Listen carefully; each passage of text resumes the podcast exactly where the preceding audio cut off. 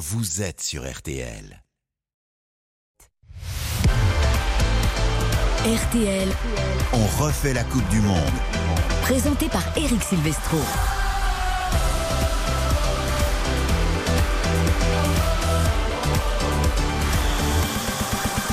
Bonsoir à tous, ravi de vous retrouver pour On refait la Coupe du Monde. Votre soirée foot jusqu'à 23h ce soir. On s'approche tout doucement de l'échéance de ce mondial, de cette finale tant attendue entre la France et l'Argentine dimanche à 16h, moins de 48 heures à patienter. Mais nous vous accompagnons évidemment. Nous vous donnons toutes les dernières informations. Et si vous êtes en vacances, peut-être avec les enfants ce soir, que vous prenez déjà la route euh, pour les vacances de Noël, soyez évidemment prudents. Il fait froid. Certaines routes sont encore euh, légèrement verglacées. Donc soyez prudents et restez à l'écoute de RTL pour vivre avec nous ce formidable mondial. Bonsoir, Johan Rioux. Coucou Eric, un grand plaisir d'être avec vous. À moins de 24 heures d'une finale, c'est quand même. à 48 heures d'une finale, c'est extraordinaire. Vous êtes un peu notre Père Noël en fait. C'est vrai. C'est parfait. La, la période est idéale. Et on est heureux, ça va être triste de se quitter dimanche soir en tout cas, ça va être triste. Mais on va pas se quitter. On a passé un mois fantastique. Ah, mais on vous a pas dit? Non. Mais on se quitte pas dimanche. C'est vrai, vous revenez mais, lundi. mais bien, mais vous croyez quand la France sera championne du monde, vous croyez que lundi on va se tourner les pouces Johan Ah bah, Peut-être que je viendrai jeter un petit, un petit coup d'œil. Ah ben j'espère bien si la France défile sur les Champs-Élysées, vous vous rendez compte un peu l'euphorie qu'il va y avoir? On sait si c'est lundi ou mardi, on sait pas encore. On sait pas encore. Nicolas Georgerot a peut-être des infos. Euh, on le salue d'ailleurs Nicolas Georgerot à Doha. Ça va mon Nico? Salut à tous, salut les amis. Coucou, bonsoir. se protège, se protège, pas de virus, pas de grippe, surtout euh, pour nos envoyés spéciaux au Qatar. C'est l'inquiétude au niveau des Bleus. On en parle dans quelques secondes. Salut Xavier Salut Eric, bonsoir à toutes et à tous. Baptiste Durieux également avec nous. Salut Baptiste. Salut Eric, salut tout le monde. Et oui, c'est l'info du jour. 5 absents à l'entraînement, 3 pour ce fichu virus, cet état grippal, 2 pour des petites contusions. On espère que ce sera rien, que la France sera en pleine possession de ses moyens dimanche pour la finale.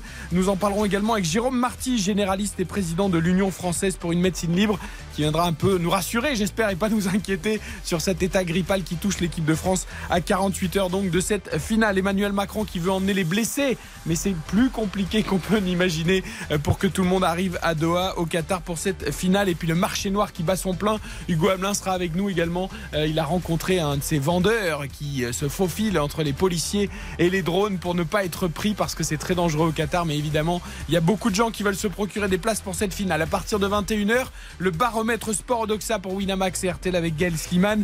Les opinions favorables autour de l'équipe de France se multiplient. Ça y est, désormais, c'est exponentiel 80%. Trois quarts des Français qui veulent voir la France gagner la Coupe du Monde. On en parle tout à l'heure à partir de 21h. Puis focus sur la petite finale, celle de demain entre la Croatie et le Maroc. Nous en parlerons évidemment, nous entendrons Walid Regragui, le sélectionneur marocain, et Saïd Chaban, le président d'Angers, sera avec nous pour parler de ces deux joueurs, Sofiane Bouffal et euh, Azedine Ounahi, qui crève l'écran et qui va peut-être être l'un des animateurs du mercato d'hiver après sa Coupe du Monde flamboyante. Et puis à partir de 22h, les grands débats de On refait la Coupe du Monde. Ce sera avec Xavier Barré et David Ayello qui nous auront rejoint dès 21h. Et là, on rendra hommage également à un immense joueur, Mihailovic, qui est malheureusement décédé aujourd'hui à 53 ans des suites d'une longue maladie. L'homme aux 45 coups francs direct inscrit en Serie A. Un immense joueur, Sergio Busquets également, qui tire sa révérence de la sélection internationale espagnole. Bref, plein de choses à vous faire vivre dans cette Coupe du Monde jusqu'à 23h avec Spencer derrière euh, la console à la réalisation. C'est parti, 20h, 23h. Eric Silvestro, On refait la Coupe du Monde sur RTL. Nicolas Georgerot, nous sommes de plus en plus inquiets, même si les joueurs, même si le staff, même si vous-même qui êtes à Doha tentez de nous rassurer. Ce virus qui gagne un petit peu de terrain tout doucettement chez les Bleus, qu'est-ce qui se passe? Dites-nous tout.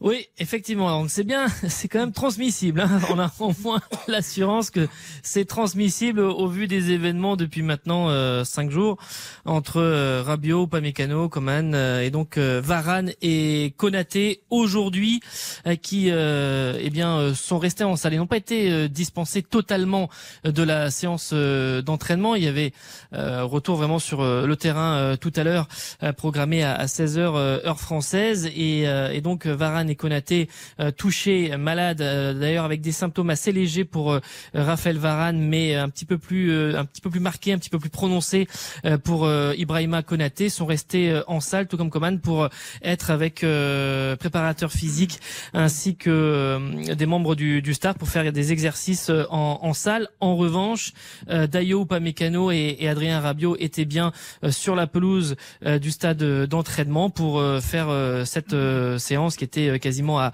à huis clos. On a juste vu les, les 15 premières minutes, l'échauffement, avec quelques jeux assez, euh, jeux avec ballon, très très ludiques pour comment dire mettre tout cela en route après une séance qui était extrêmement légère hier. mais oui, donc sur cette question du virus, au moment où l'on parle, l'encadrement, tous les joueurs qui sont touchés devraient être disponibles pour la finale. Maintenant, c'est le et maintenant qui est important, c'est-à-dire qu'aujourd'hui, on a vu Varane et Konaté. Si demain il y avait euh, un ou deux autres joueurs qui seraient euh, touchés. Là, en revanche, avec euh, ce créneau qui se rapproche et qui est très court avant la, la finale, c'est voilà, tout, ce qu'on nous dit, c'est que les, les, joueurs restent un peu KO pendant 48 heures. Ensuite, ça va mieux, mais voilà, si ça se déclenche demain ou dimanche matin, ce serait très compliqué pour le ou les joueurs qui seraient touchés à ce moment-là. Alors, avant de parler avec Jérôme Marty, justement médecin généraliste, qui va nous expliquer un peu ce qu'il pense de ce petit virus, même si on l'a, sait pas exactement de quel virus il s'agit, donc c'est compliqué. Je voudrais d'abord qu'on écoute Randall Colomwani, l'un des membres de l'équipe de France, qui était en conférence de presse aujourd'hui et qui évidemment a été interrogé à plusieurs reprises sur cette question. On vous a fait une petite compilation de ses réponses, même si euh, Raphaël Raymond, l'attaché de presse des Bleus, a bien précisé, il n'est pas médecin et un communiqué sera fait euh, de la part du staff médical des Bleus. Écoutez d'abord ce qu'a dit Randall Colomwani euh, sur cet état grippal qui touche certains Bleus. Il y a une petite grippe, je pense, qui euh, se propage, mais c'est rien de méchant. Je pense qu'ils vont se rétablir très, très vite et ils vont être à pied pour euh, dimanche. Moi et tous mes coéquipiers ont fait attention. Je pense que les, les docteurs euh, ils mettent en place quelques zones sanitaires. Je pense qu'on fait attention. Donc je pense qu'on ne peut pas s'inquiéter sur ça. Donc ça va aller mieux dans les jours à venir. Ceux qui sont malades, ils restent dans leur chambre, euh, les docteurs s'occupent bien d'eux. Et je pense qu'on se lave les mains, il y a du gel hydraulique pour tout le monde avant de passer à la table. Même euh, les gestes de barrière, on, se serre la main avec les poings. Donc je pense que on est très très strict en plus sur ça quoi. Voilà Randall Colomwani, j'espère qu'il met du gel hydroalcoolique et pas hydraulique. j'espère aussi. Sinon c'est peut-être dangereux. mais bon, en tout cas c'est le cas de Randall Colomwani. Jérôme Marty, médecin généraliste, président de l'Union française pour une Slim, nous fait la gentillesse d'être avec nous. Bonsoir Jérôme.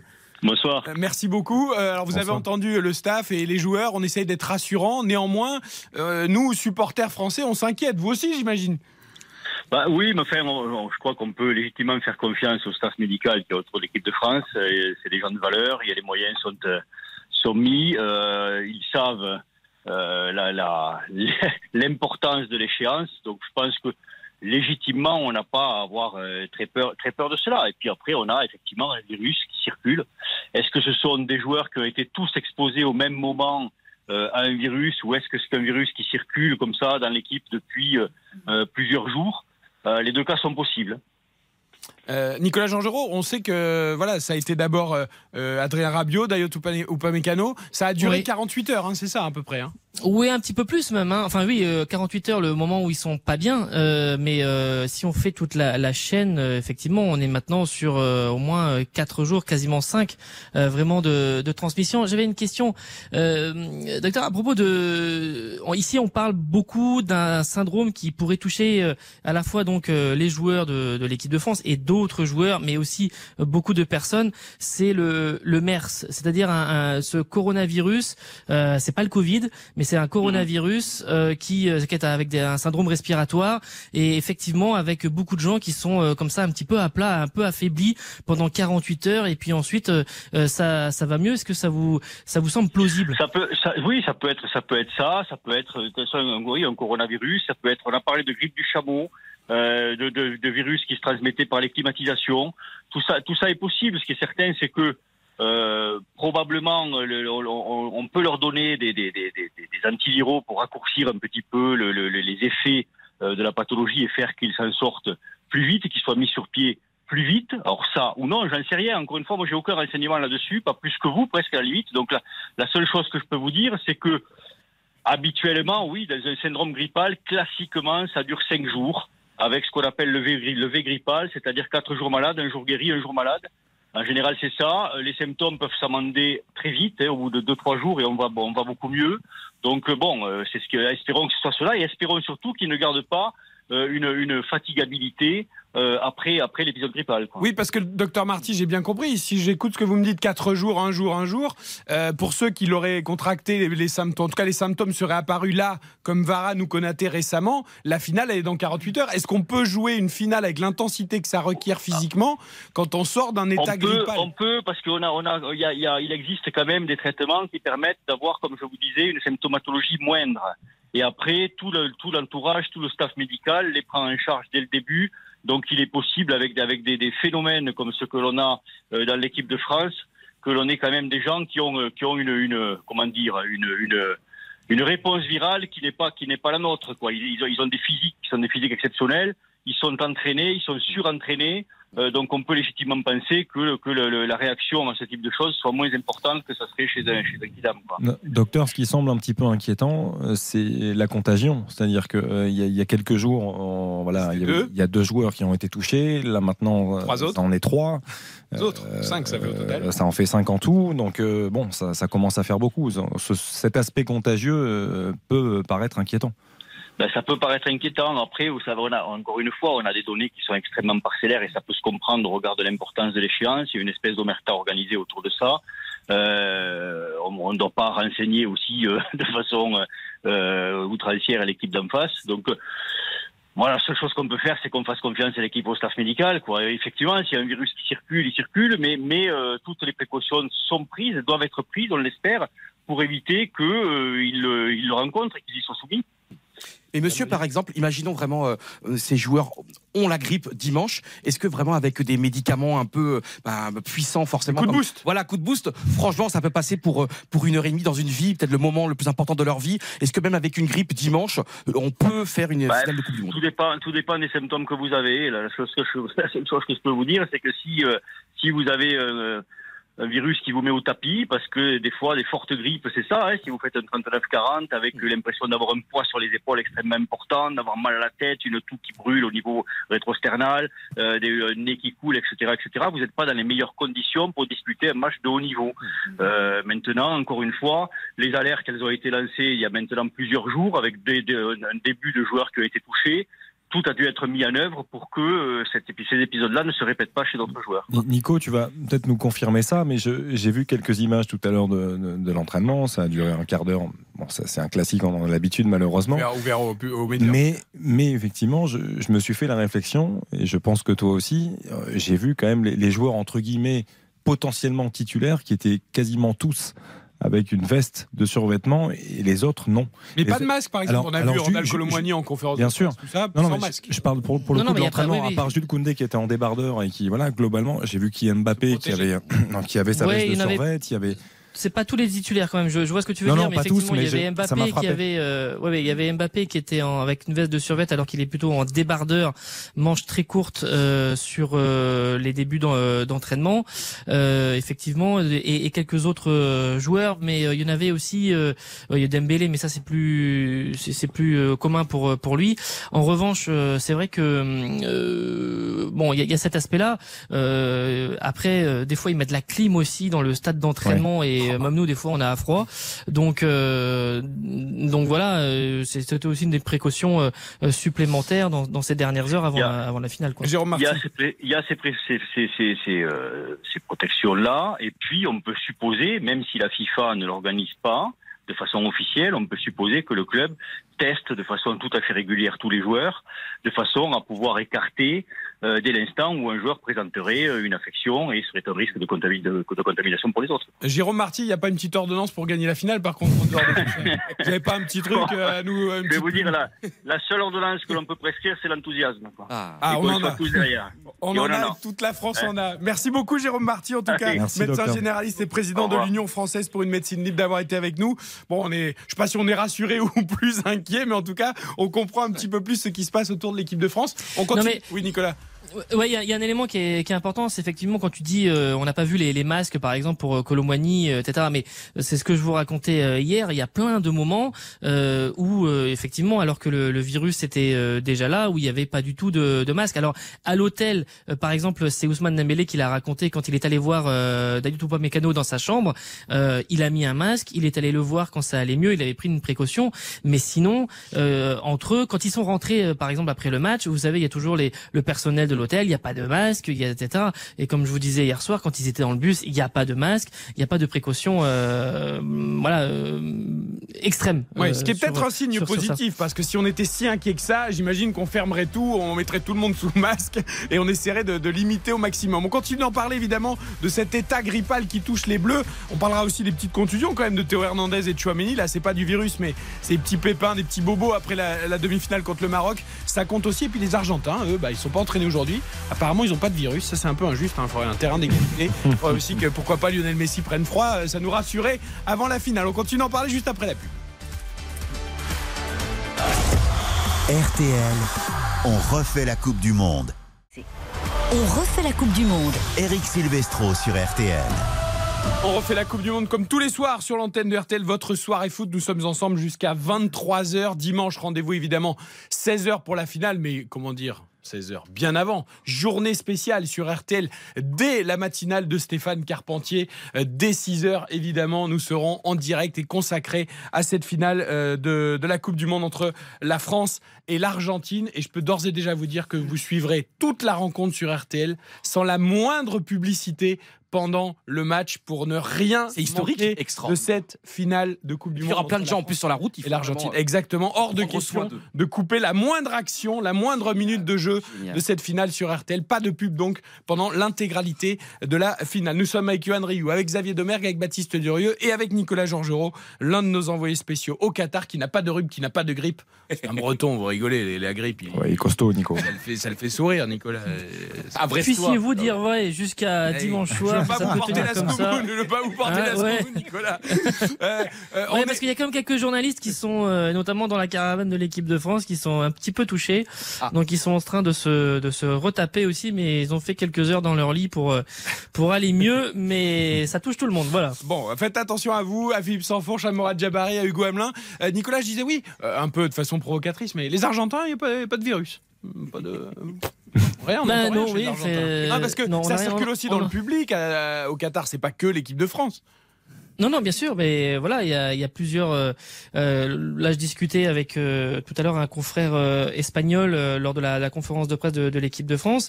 Voilà, il y a des joueurs aussi espagnols au moment de, leur huitième de, de finale qui étaient déjà un petit peu, un petit peu touchés, qui nous racontaient ça, le fait d'avoir des, comme à la fois entre, entre un rhume, avoir une bronchite, de, tousser, d'avoir un petit peu de fièvre, ça va, ça, ça, ça vient, ça repart. Euh, Et, donc voilà. Et lui, par exemple, n'était pas du tout étonné que ça puisse euh, arriver comme ça aussi en, équipe de France. Et donc il y a eu plusieurs sélections qui ont été euh, touchées. Mais c'est vrai, comme tu dis, moi en tout cas sur l'Argentine, je, n'ai rien entendu pour l'instant.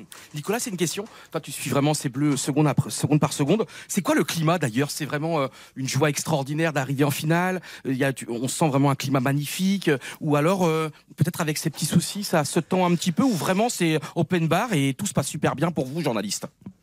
Alors euh, déjà, euh, ce qui s'est euh, passé, et ça, il y a plusieurs euh, acteurs qui étaient euh, à la fois dans le vestiaire et puis, euh, comment dire, autour des Bleus dans la foulée de la demi-finale, c'est que vraiment, ce qui a été assez marquant, on, on l'a dit un petit peu à l'antenne juste au coup de sifflet final, parce qu'il y a eu un peu de joie pendant deux, trois minutes, quatre minutes, évidemment, parce qu'ils sont allés voir les supporters, ils sont allés voir un petit peu les, les familles, mais très vite, il y a- a vraiment pas eu de euh, d'effusion de, joie, euh, pas d'euphorie. C'est très vite retombé. Alors il y a le moment, ce moment très festif dans le vestiaire, mais déjà nous quand on les a vus en, en interview, euh, bon déjà je trouvais que c'était euh, retombé euh, énormément et en discutant un petit peu avec Olivier Giroud, avec Raphaël Varane, assez rapidement euh, ils indiquaient que bon ce qu'ils disent tout- toujours en, en dans ces moments-là, c'est que c'est pas terminé, c'est pas c'est pas fini, qu'il reste encore une une rencontre, mais vraiment ça c'est quelque chose qu'on s'est fait encore confirmer aujourd'hui. Il y a y a y a pas de il y a, moins d'euphorie que sur 2018. D'ailleurs, euh, Ousmane Dembélé, on a parlé un petit peu tout à l'heure, c'est que tous ceux qui ont connu il y a quatre ans, c'est le climat est différent, il y a plus de sérénité et, et ça fait écho à une phrase qu'a eu d'ailleurs Didier Deschamps au moment de la liste, qui restera comme une des phrases très importantes de toute cette campagne. On verra l'issue finale, mais à un moment donné, sur un moment, il était un petit peu agacé quand il répondait à un journaliste. Il avait dit euh, ce groupe sait comment gagner. Et ça, c'est quelque chose d'extrêmement euh, important. Ils savent comment gagner. Et là, ça, on est en train de toucher du doigt dans ces dernières heures avant la finale. Et c'est ce que euh, c'est ce que disait tout à l'heure Ousmane Dembélé. Il y a, y a, y a vraiment, c'est pas, c'est pas la, la, il y a moins de joie, moins de bonheur, moins le sentiment d'y être arrivé que qu'il y a quatre ans. Et n'oubliez pas que l'Argentine a perdu ses dernières finales de Coupe du Monde. Et ça, euh, c'est une différence psychologique. On évoquera aussi évidemment les qualités footballistiques des deux équipes. Mais peut-être que sur ce plan-là, il y a un léger avantage, hein, nous dit Nicolas, à l'équipe de France. Les deux dernières, effectivement, euh, on l'a dit, 90-2014, euh, à chaque fois face à l'Allemagne, un petit but, Goetze en 2014 et Andreas Breme en 90. Oui, forcément, psychologiquement, on y pense, même si cette génération en 90, euh, on n'a pas forcément beaucoup de souvenirs. Mais t'imagines, on parlait de pression tout à l'heure. On sait que c'est la dernière chance pour Messi. Il a un match de gagner la, Coupe du Monde, euh, donc la pression. Bon, lui, je pense qu'il va la gérer, Lionel Messi. Mais les autres qui sont à son service, ils savent qu'ils n'ont pas le droit de se. Enfin, au-delà du fait que perdre une finale de Coupe du Monde, c'est dramatique quoi qu'il arrive. Euh, mais pour Messi, et on sait que tout le pays ne pense qu'à ça. Mhm. t'imagines la pression sur les autres. ils sont bien encadrés. Oh, ouais, mais bon. Non, parce que il y, a beaucoup de jeunes joueurs, mais effectivement, ils ont gagné la Copa América en 2021. Ça n'a rien à voir. non, mais ça n'a rien à voir, mais ça a fait office de déclic, je pense, dans le groupe, euh, qui avait le sentiment de, voilà, qui avait le sentiment de plus, de plus être capable de gagner un jour, et qui là, enfin, avec ce, titre en Copa América de nouveau, euh, voilà, ça, ça a changé, je trouve, beaucoup de choses psychologiquement. Et malgré tout, tu as quand même des joueurs d'expérience. Otamendi qui était là, et on s'en souvient, euh, en 2018. Il y a des joueurs qui vont être revanchards. Euh, je pense à André Di Maria qui devrait être sur le pont. On en aura, on aura plus d'informations dans quelques minutes avec Hugo vraisemblablement. Mais euh, voilà, il y a des joueurs d'expérience qui sont là. Rodrigo De Paul qui, qui est vraiment le, fidèle lieutenant de Léo Messi. Ils ont tous envie sur la qualité de, lui offrir. Aucun débat. attends Nicolas, il faut que je fasse une publicité, mais on en parle. On en parle juste après. euh, de, tout ça, de l'Argentine. Et d'ailleurs, Dembélé a parlé de, de, Lionel Messi. Évidemment, ils se sont fréquentés au Barça. On l'écoutera parce qu'évidemment, il y a beaucoup d'admiration, comme nous tous, pour cet immense joueur. Même si, même si, euh, bah, toute la France a bien envie de le priver d'une victoire en Coupe du Monde, même si ça sera un peu triste pour lui. RTL. Tous derrière les Bleus. On refait la Coupe du Monde. Eric Silvestro sur RTL. Et nous refaisons la Coupe du Monde jusqu'à 23h ce soir avec Yohan Rio, avec Baptiste Durieux, avec Xavier Demer. Nicolas Jean-Jean est avec nous pour toute l'actualité des Bleus euh, depuis Doha au Qatar. Et je l'ai coupé au moment où il allait parler de, de l'Argentine et de Lionel Messi ou de je ne sais quoi, Nicolas.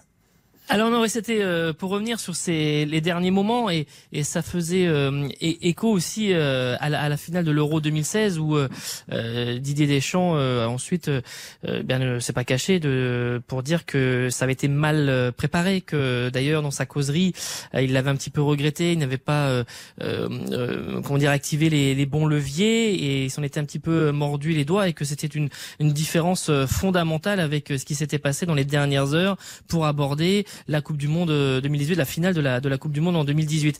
Et, et donc euh, tout ça, voilà, c'est finalement aussi assez logique et assez euh, cohérent avec bah, une, tout simplement une prise d'expérience, de, de, maturité pour certains joueurs. Et quand on est passé par certains moments, bah, c'est plus facile d'aborder tout cela. Et c'est ce que sont en train de, de vivre les Bleus. Est-ce que ça suffira Évidemment, entre les états de forme, entre évidemment la qualité de, de l'adversaire, ça c'est encore autre chose. Mais sur ce point-là, il semblerait que vraiment les Bleus soient euh, quasiment dans les meilleures dispositions. Yohan Ryu, j'évoquais tout à l'heure la pression terrible. Alors il y en aura sur tous les acteurs de cette finale évidemment, mais sur notamment les partenaires de Lionel Messi pour lui offrir cette sortie. Euh, parfaite à Lionel Messi.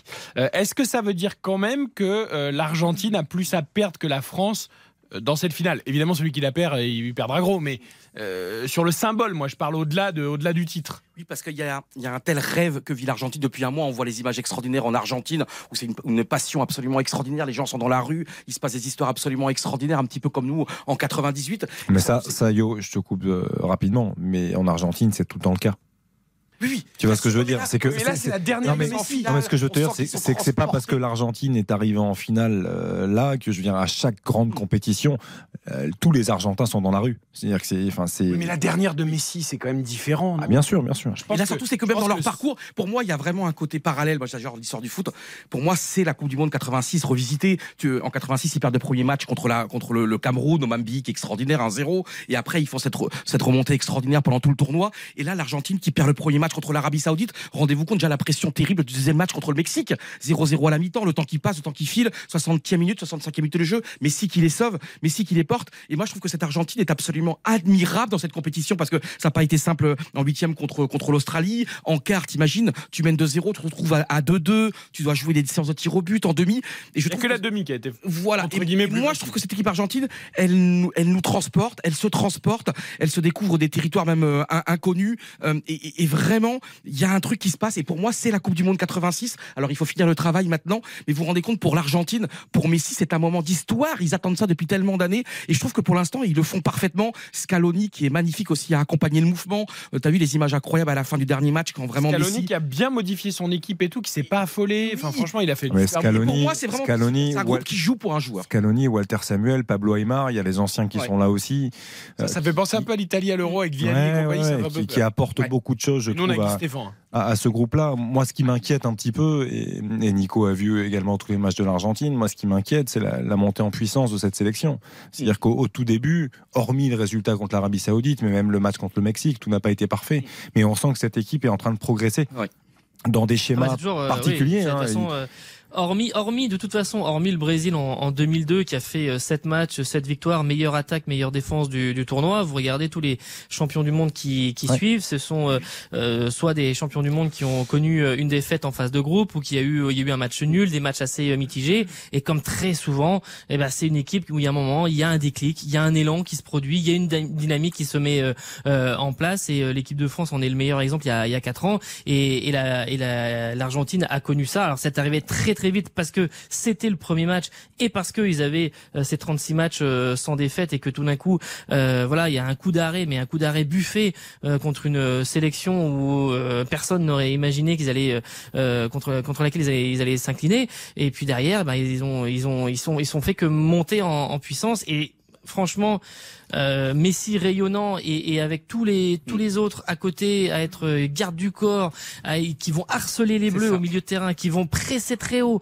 et qu'il va falloir vraiment que à la fois les, les bleus et bah, les- les- la, la tête froide, vraiment beaucoup de lucidité parce qu'ils vont, je pense, connaître un, un pressing comme euh, ils l'ont pas du tout connu Ouais, a- dans cette Coupe du Monde. Il y a- faudra plus de fièvre alors hein, pour avoir la Non, tête bien froide, sûr. parce que sinon. euh, Moi, il y a une chose qui m'inquiète, au-delà de la montée en puissance qui est réelle euh, du côté de l'Albi Céleste, c'est que hum, cette équipe est capable de s'adapter. C'est-à-dire qu'on on l'a vu jouer dans plusieurs systèmes depuis le début de la, la Coupe du Monde. Trois systèmes différents sur les Voilà. trois derniers matchs. Nous, nous, on joue dans, dans ce 4-3-3 maintenant qui est assez classique. Eux, ils sont capables de s'adapter à 3 en faisant entrer Lisandro Martinez dans une défense à 3. Euh, difficile de savoir d'ailleurs ce qu'il va décider de faire Scaloni parce que euh, il y a toujours cette, euh, cette problématique Mbappé, ça c'est pour tout le monde. Ouais. Est-ce qu'il va décider de renforcer euh, avec euh, Lisandro Martinez en plus? Est-ce que- Julian Alvarez devant. est-ce que euh, Acuna va jouer à gauche? Parce qu'on se souvient qu'en 2018, euh, Nico, tu me dis si je me trompe, mais c'était Tagliafico qui était titulaire, qui avait énormément souffert face à Mbappé à l'époque, qui jouait couloir Oui, droit. Mais là, c'est Molina euh, qui est à côté oui, oui. Mbappé et Molina est plus rapide que Taliafico. Exactement. Après, euh, Molina renforcé d'un d'un troisième axio derrière, ça peut être aussi un, un choix. C'est c'est difficile de, de- de savoir. Et vous avez tous cité un Messi, tout le monde va jouer pour Messi, tous les joueurs jouent pour Messi. Messi, c'est le facteur X de cette Meilleur équipe. buteur et meilleur passeur pour l'instant de ce Meilleur buteur, co-meilleur buteur buteur, avec meilleur Kylian Mbappé, mais avec trois pénalties sur 5 buts et trois passes décisives en effet pour, pour Lionel Messi qui est étincelant depuis le début de la Coupe du Monde. Lionel Messi, Ousmane Dembélé, on en a parlé cet après-midi. Ils se sont évidemment fréquentés à Barcelone et écouté l'éloge euh, du Français à l'égard de la Pulga. Lionel Messi, j'ai passé quatre belles années à Barcelone. Voilà, c'est un joueur exceptionnel, j'ai toujours dit. C'est un- l'un des joueurs qui m'a fait aimer le Barça avec euh, Andrés Iniesta. Voilà, je suis très content de l'avoir eu euh, comme coéquipier. J'ai passé quatre belles années avec lui. Et dans le vestiaire, franchement, c'est une personne très simple, très calme. Il aidait énormément les jeunes. Moi, je venais d'arriver, je me rappelle, euh, j'étais à côté de lui dans le vestiaire. Il m'a beaucoup apporté. Et difficile de, de contrer Lionel Messi, mais on va, on va tout faire pour, euh, pour qu'il touche le moins de ballons, etc. Parce qu'il est très très dangereux. Ah, ça, il est très très dangereux, Lionel Messi. Nicolas, il faudra surtout pas le regarder jouer hein, et dire tiens, c'est peut-être son dernier match. Oui, non, ça. Alors de ce côté-là, on pas trop inquiet côté euh, français. Je pense, il y aura pas ce phénomène euh, là. En revanche, empêcher de Lionel Messi d'avoir le ballon, évidemment, c'est impossible.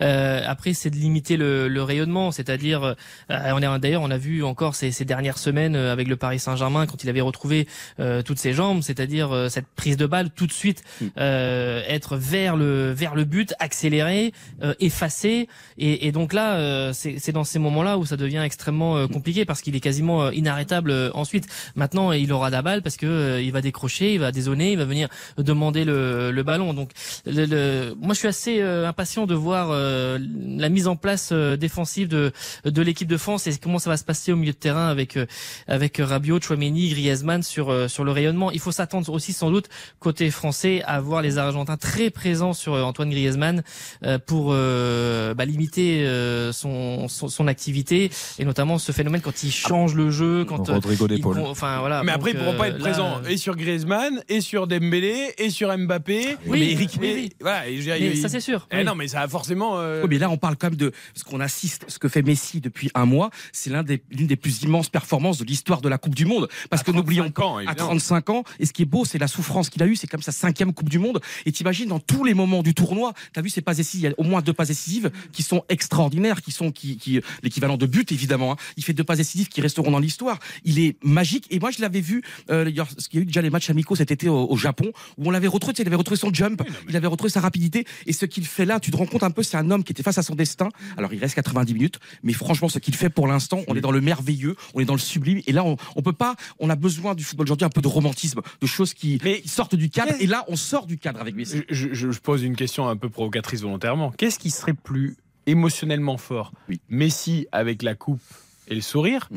ou Messi en larmes euh, Bah, je trouve qu'il ne mérite pas ces larmes de malheur. Non, il le- mais évidemment qu'il ne les mérite pas parce que c'est le plus grand joueur de tous les temps. Euh, Peut-être, en tout cas, un des plus grands de S'il tous y a les un temps. dieu du football, pour Mais- moi, mais il doit rejoindre Maradona. L'image de Messi en larmes avec à côté euh, Mbappé ou les autres 23 ans qui. qui ça, serait terrible. Émotionnellement, ça serait alors, terriblement dur, mais, mais fort aussi. Ça, ça dépend où on se place. C'est-à-dire que.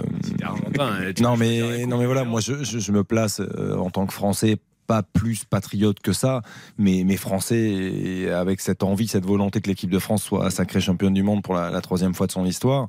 Euh, mais effectivement, j'ai aussi, je pense que j'ai autant envie de voir Messi lever la Coupe du Monde parce que pour moi, euh, il le mérite pour l'ensemble de sa carrière et ce serait une anomalie de, de voir Lionel Messi terminer sa carrière sans un titre de champion du monde. Mais à côté de ça, j'ai cruellement envie de voir les Bleus euh, sacrés champions du monde. Nicolas, on a, on a l'impression que parce que c'est l'Argentine de Messi, si la France Oui. venait à perdre cette finale, ce serait, Oui. je dis pas Ça moins grave, mieux. mais voilà, il- ça serait presque ou- oublié assez vite. euh, Oui, tu as raison d'insister parce que c'est très clairement le sentiment que combattent les Bleus en interne. C'est-à-dire ce ce côté là où on, euh, déjà alors, ils auront évidemment euh, tout le stade euh, contre- enfin tout le stade euh, une majorité du, du stade euh, contre eux parce que euh, effectivement beaucoup de gens vont venir pour le sacre de, de Lionel Messi. Mais je peux vous dire que en interne c'est de il faut pas se laisser prendre un petit peu au sentiment de euh, voilà de, de, de finalement de se dire bon bah si c'est Messi euh, bah, c'est pas si triste que ça pour nous euh, voilà. C'est non non euh, eux ils veulent vraiment euh, gagner et c'est quelque chose qui est rabâché en interne. Faut faire le boulot faut être là. Il n'y a pas de cadeau à faire. Ça c'est une phrase d'Olivier Giroud en zone mixte après le match contre le Maroc. Mais vraiment cet axe là il est vraiment euh, euh, développé et, et voilà. Et c'est c'est ce sentiment cette culture de la gagne que l'on a vu depuis le, le début de la compétition. Alors Didier Deschamps pourra peut-être aussi, euh, durant sa causerie ou dans la préparation de ce match, euh, utiliser quelques images ou quelques tweets de, de médias argentins ou de journalistes argentins, parce que par contre en face, euh, le respect on l'oublie. hein. C'est à, à casser les Otamendi, et Romero, casser les jambes d'Mbappé. euh, euh, Enfin, il y a, alors là, il y a vraiment. euh, Il y a des tweets, euh, il y a des choses très racistes. Ah, euh, euh, Il y, a- il y a des choses extrêmement racistes envers euh, Kylian Mbappé qui circulent. Ah, le chant de, sur les dès, réseaux, dès le début de la euh, Coupe du sociaux. Monde, hein, Nico. Oui, oui, oui, oui, avec le fameux, la je vois à quoi tu fais référence, effectivement, la, Ah la oui. vidéo qui avait tourné avec les supporters et les, qui avait un chant euh, sur euh, Mbappé euh, Ouais, il y a des totalement euh, raciste.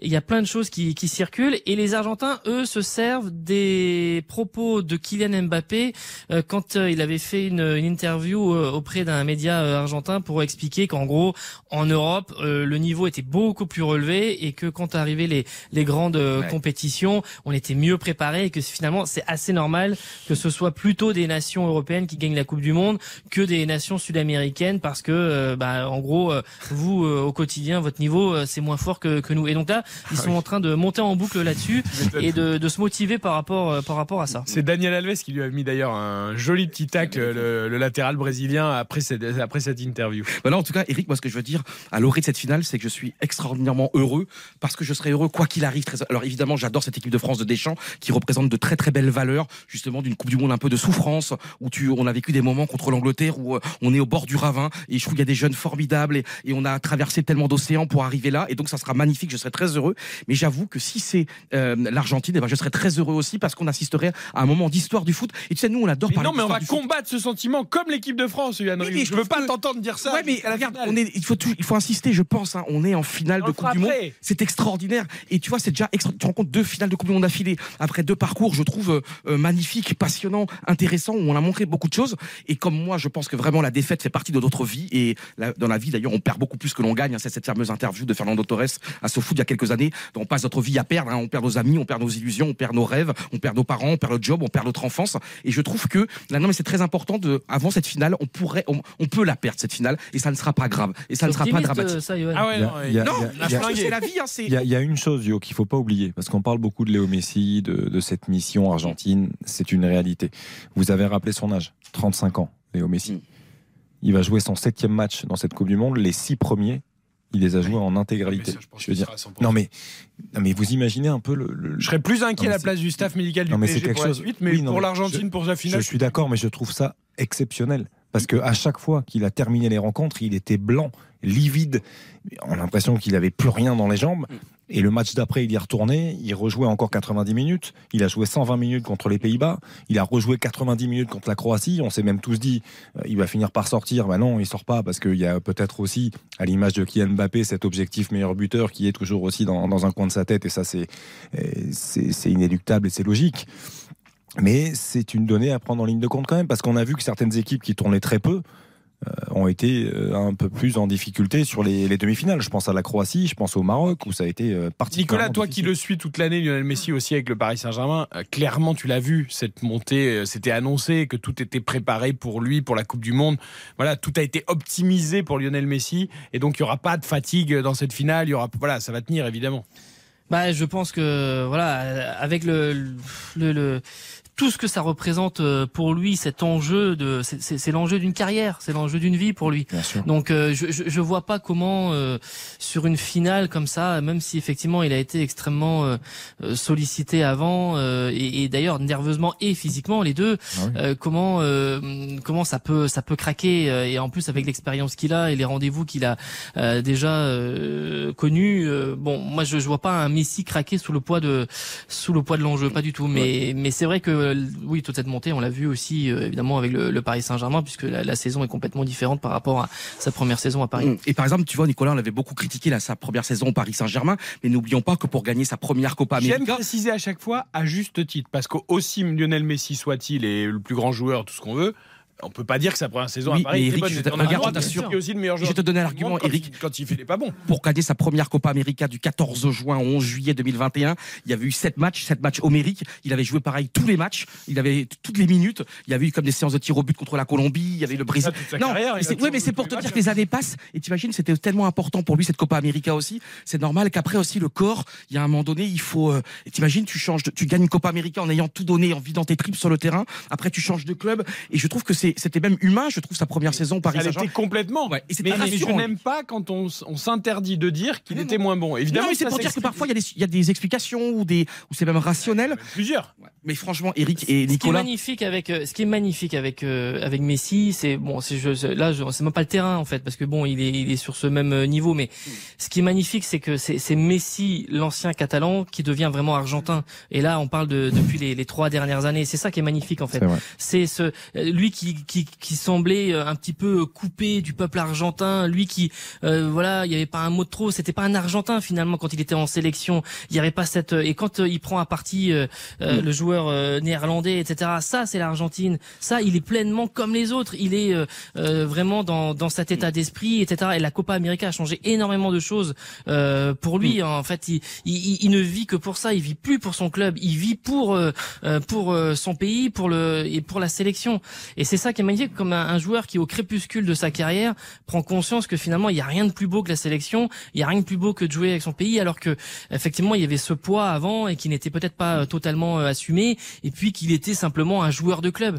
Et c'est moi, je- moi à titre personnel, c'est ça que moi que je trouve euh, magnifique dans dans le rayonnement de Messi euh, maintenant et qui c'est ce- sur ce point-là où je le trouve euh, bah, beau à voir jouer et où ça me fait plaisir de le, de le voir jouer avec l'Argentine. quelle poésie, Nicolas. Anda bobo. Tire-toi de là, abruti. C'est devenu une expression d'ailleurs. Il y a des Ah, mais- t-shirts, il y a Des T-shirts, tatouages, euh, Lionel Messi qui devient un peu bad boy comme Maradona. mais c'est l'Argentine, parce que en fait, on a, on a tellement tendance à penser, on a toujours eu tendance à, à croire et à penser que l'Argentine c'était lié à l'esthétique, c'était la qualité technique. Effectivement, il y a eu de grands joueurs, on parlait de Maradona évidemment. Euh, moi, je pense à Batistuta, je pense à Canigia. Il y a eu des joueurs euh, exceptionnels qui ont marqué effectivement l'histoire de l'Argentine. Mais avant tout, l'Argentine, c'est la destruction. C'est-à-dire que défensivement, ils ont eu des joueurs qui étaient là pour détruire. Ils ont eu des créateurs aussi, mais ils ont plus de destructeurs que de créateurs. Et aujourd'hui, on le voit. Quand on voit Rodrigo De Paul, c'était un fantastique joueur de foot. Là, il s'est transformé en armoire à glace il s'est transformé en. euh, C'est plus un joueur de football. Donc. euh, Otamendi, on le connaît. Euh, je veux dire, cette équipe-là, elle est là, elle, Ah, elle va vra- faire mal. Elle va faire euh, mal. ouais, mais après, il va falloir gérer. Il va falloir gérer aussi le l'excès d'engagement. Il va falloir gérer. Le- l'arbitrage est plutôt cool, hein, Nicolas, sur cette. Ouais. euh, Enfin, cool. Après, Monsieur Euh, Marcignac oui, est bon. oui, bien sûr. euh, Bah, d'ailleurs, on a- euh, préciser que c'est donc euh, Simon Marcignac, un habitué de Ligue des Champions et qui avait arbitré notamment le France-Danemark et le Argentine-Australie dans cette Coupe du Monde Et et, le qui PSG Barça au- 4-0. au sifflet. Ouais, 4-0. Oui, tout à fait. Et le PSG Barça. Et le 4-0. Suède-France aussi, Et- où Mbappé et alors avait une stat marqué qui 1-0. sert à rien, une stat qui sert à rien, mais je vous la donne euh, quand même. L'équipe de France a été arbitrée euh, depuis 1938 à 11 reprises par un arbitre polonais. Zéro défaite. Voilà, ça sert à rien, Ah, mais je vous le dis. J'en ai une autre ça- qui sert à rien. Euh, Kylian Mbappé n'a jamais perdu contre Lionel Messi. Bon, ils Mais- ont joué mais trois non, mais matchs. ça sert à rien. Ils ont jamais perdu. Messieurs, jamais messieurs, perdu. ça sert pas à rien, ça a le mérite d'exister. Oui, Et ça fait du bien. Ça nous fait du bien. Merci, On va Nico. Question pour Nicolas après. Ah, Après la pub, après la pub, et puis Hugo Hamelin nous rejoindra également euh, pour évoquer le marché noir autour de cette finale Argentine-France. 16h le coup d'envoi, journée spéciale sur RTL dès 6h du matin et un match sans aucune publicité pendant le jeu. C'est ce qui vous attend dimanche sur RTL. Bravo RTL. RTL, on refait la Coupe du Monde. Eric Silvestro. On refait la Coupe du Monde sur RTL. Et comme tous les soirs, on fait la Coupe du Monde à partir de 20h sur RTL ce soir jusqu'à 23h avec Yuan Ryu, avec Xavier Domergue, Baptiste Durieux. Nicolas Georgerot est avec nous pour évoquer euh, ces jours, ces minutes, ces heures qui s'égrènent avant la finale Argentine-France dimanche à 16h. Nous, étions en, nous étions en train de parler du cas Lionel Messi. On pourrait faire euh, des heures et des À heures 8 heures du d'émission sur Lionel Messi. Tu voulais poser une question à Nicolas Oui, Nicolas, euh, tu es un extraordinaire commentateur, tu es un petit breton, ça va être ta Oula, oula. deuxième finale de, de- de- de- de Coupe du Monde. Il y, a quatre, il y a quatre ans, tu y étais. Là, tout simplement, euh, comment, va comment, comment tu te sens? Comment ça fait quoi de, en tant que commentateur de, de commenter une finale de Coupe du Monde? Là, elle est tellement extraordinaire cette année. Est-ce que c'est différent d'il y a quatre ans, tes émotions, ton cœur, ton ressenti? Comment tu le vis tout ça? Ben euh, oui, d'abord on se dit euh, que c'est une chance euh, incroyable quand même parce que euh, déjà en commenter une c'est déjà un moment très très privilégié. Alors en commenter deux c'est on est un peu comme les Bleus avec euh, Philippe et puis avec euh, tout le monde, avec Hugo, avec Morad et ceux qui avaient vécu euh, 2018, c'est que euh, on a pris un petit peu de maturité euh, ça aussi avant dans la gestion avant l'événement on va dire. Non mais euh, oui non mais c'est une chance euh, c'est une chance incroyable. Mm. C'est moi je me souviens juste d'un moment euh, en, en 2018 euh, à Loujny Niki quand euh, on s'était assis et que je regardais la pelouse. Je me dis mais en fait euh, il y a quasiment un tiers de la planète, les yeux ils sont rivés euh, sur cet endroit. Et là euh, c'est euh, une petite bascule qui se fait de se dire euh, oui là on est à un moment quand même euh, important dans dans, dans, dans l'histoire du foot français quoi. C'est d'être présent dans un stade euh, où euh, énormément de gens voudraient être euh, présents. Donc euh, non mais c'est une chance absolue. Ouais, et hier, on était avec Henri Emile, l'ancien intendant des Bleus, hein, qui nous disait que 20 invitations avaient été euh, accordées par la Fédération française de football pour les anciens vainqueurs de 98, euh, de 2018, euh, pour ceux de l'Euro 84 aussi de, de l'équipe de France olympique. Il fallait faire le tri entre ceux qui pouvaient venir ou pas. Euh, D'ailleurs, on sait aussi que Nicolas Emmanuel Macron, le président de la République, est venu hein, euh, pour la demi-finale face au Maroc, il sera évidemment là euh, pour la finale. D'ailleurs, euh, il a un planning euh, un peu différent de d'habitude, hein, en tout cas différent de celui de la Russie. Hein. Oui, il va rester. Euh, dimanche soir euh, à Doha. Euh, alors tout le planning, tout l'agenda présidentiel n'est pas encore euh, euh, déterminé par euh, par l'Élysée de façon officielle, mais il pourrait aussi profiter de cette venue à Doha pour rencontrer quelques chefs d'État du Moyen-Orient, pour évidemment parler de toutes les situations géopolitiques.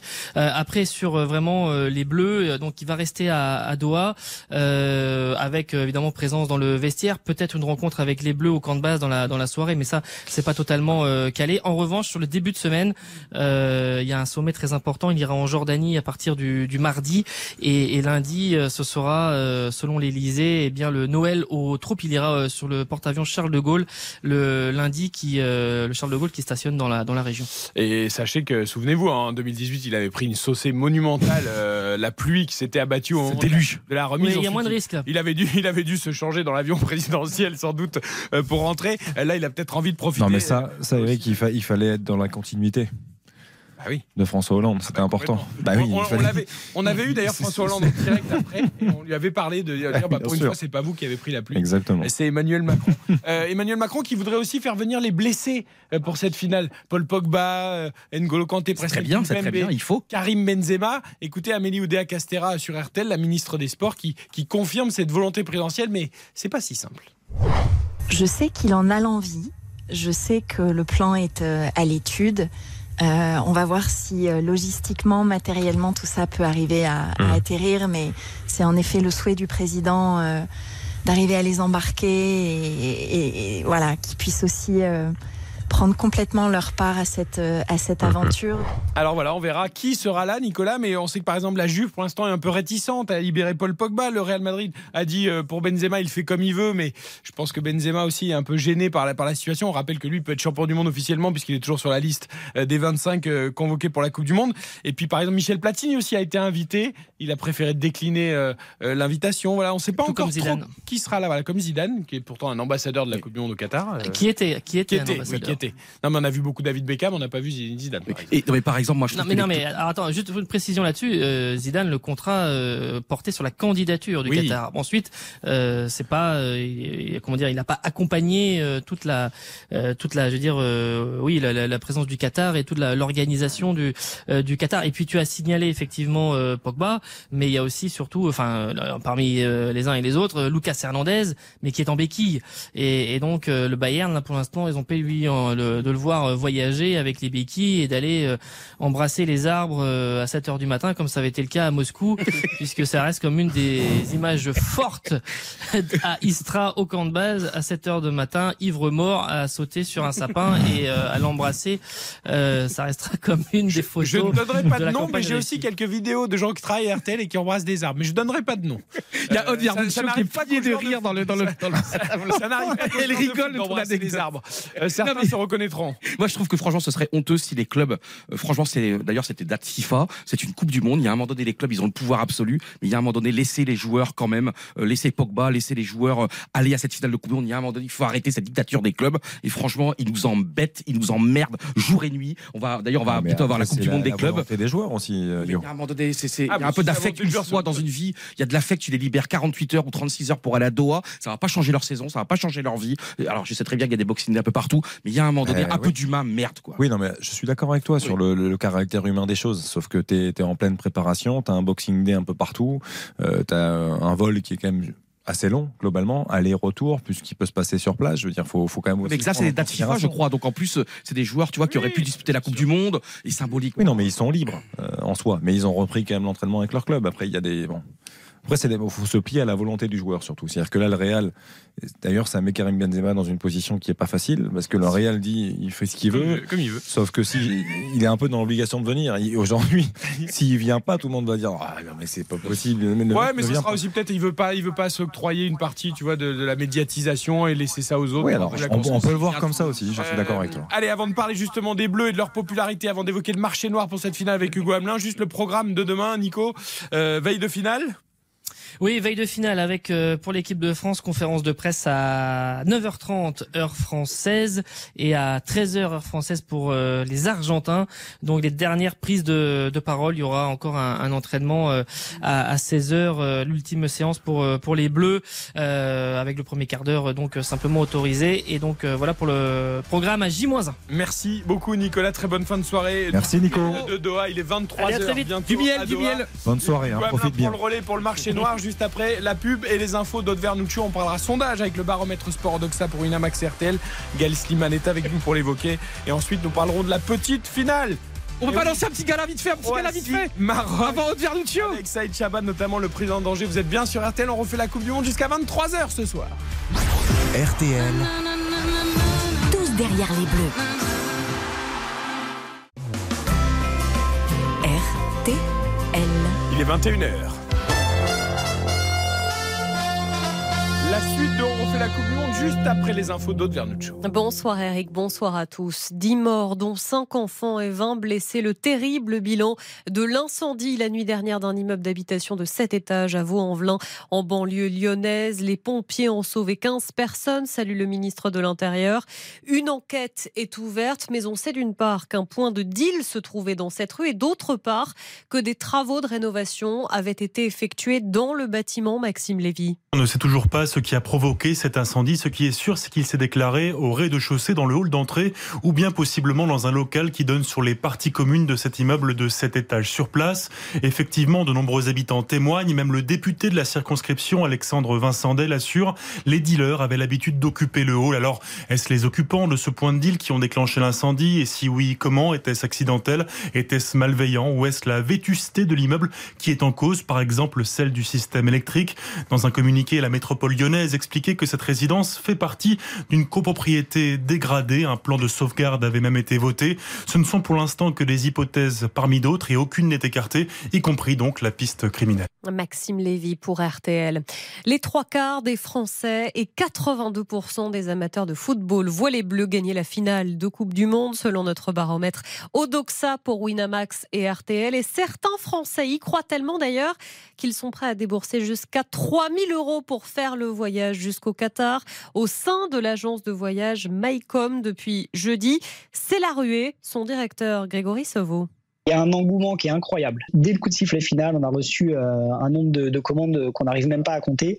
Le téléphone sonne à partir du moment où on, ouvre le standard jusqu'au moment où on éteint le standard. On a sorti des offres avec des avions affrétés qui permettent de faire, entre guillemets, l'aller-retour dans la journée, un départ le samedi soir qui fait atterrir à, Doha le dimanche matin et un redécollage dans la nuit de dimanche à lundi pour arriver à Paris euh, lundi matin euh, avec différentes euh, options et également effectivement l'accès privilégié à la billetterie de la Fédération française de football. Un propos recueilli par Pierre Collat.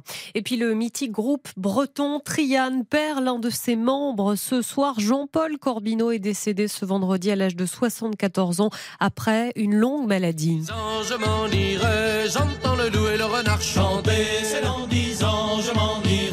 j'entends le loup et le renard chanter. Membre du trio rendu célèbre par euh, ses tubes comme euh, la jument de Michao, la mère de Nantes et le président de la région Bretagne lui rend hommage. Nous perdons l'un de nos plus grands ambassadeurs bretons. Fin de citation. La météo, temps sec et ensoleillé en journée à l'exception du Lyonnais, de la vallée de la Garonne et aux abords de la Seine. Des brouillards givrants le matin et du Mistral dans la vallée du Rhône jusqu'à 80 km heure. Les températures hivernales comptaient de moins 10 6 à 1 degré en moyenne le matin. L'après-midi, vous aurez de moins 3 à 3 degrés au nord, de 6 à 11 degrés au sud et jusqu'à 16 en Méditerranée. L'arrivée du Quintet Plus, il fallait jouer le 10, le 6, le 4, le 13 et le 15. Et puis les courses demain à Vincennes, Dominique Cordier vous conseille de jouer le 11, le 6, le 12, le 2, le 15, le 5, le 3 et sa dernière minute, c'est le 15. Giboulet de mars. Ah bah, nous sommes en décembre, mais ça fonctionne toujours avec les giboulets. Merci beaucoup, Aude. RTL, Tous derrière les bleus. RTL, on refait la Coupe du Monde. présenté par Eric Silvestro. Nous sommes ensemble jusqu'à 23h à 48 heures de cette finale ô combien passionnante entre l'Argentine et la France. On a encore plein de thèmes à évoquer avec vous. Le marché noir dans quelques secondes pour les places de cette finale.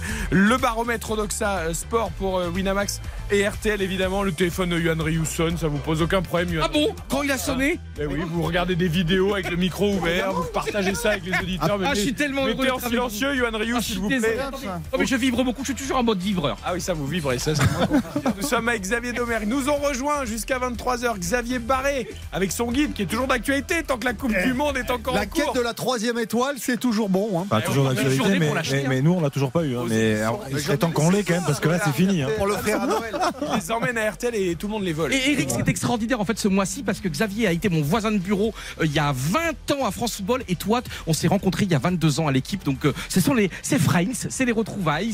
Si on voulait se sentir jeune, c'est raté. Et nous on, était, nous, on était au Sri Lanka ensemble à l'autre bout du monde euh, il y a pas longtemps. mois, c'était avec- Ouais, mais bon, on se c'était connaissait pas avant. Et David Ayello également, que vous voyez sur Prime Video, sur la chaîne L'équipe et partout, est également avec nous jusqu'à 23h.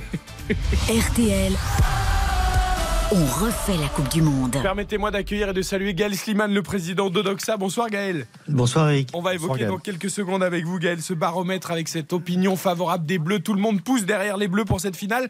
Mais d'abord, avant de le libérer, parce que lui aussi il est tard, il est déjà 23h06. euh, Du côté de Doha, Hugo Hamelin a mené une enquête passionnante sur le marché noir pour cette finale entre l'Argentine et la France, Hugo. Et ô ô combien passionnante cette enquête, tu vas tout nous expliquer parce que c'est dangereux là-bas le marché noir. Oh, c'est dangereux. Pourquoi c'est dangereux? Ah, bah, bah, tu vas euh, nous expliquer pourquoi justement.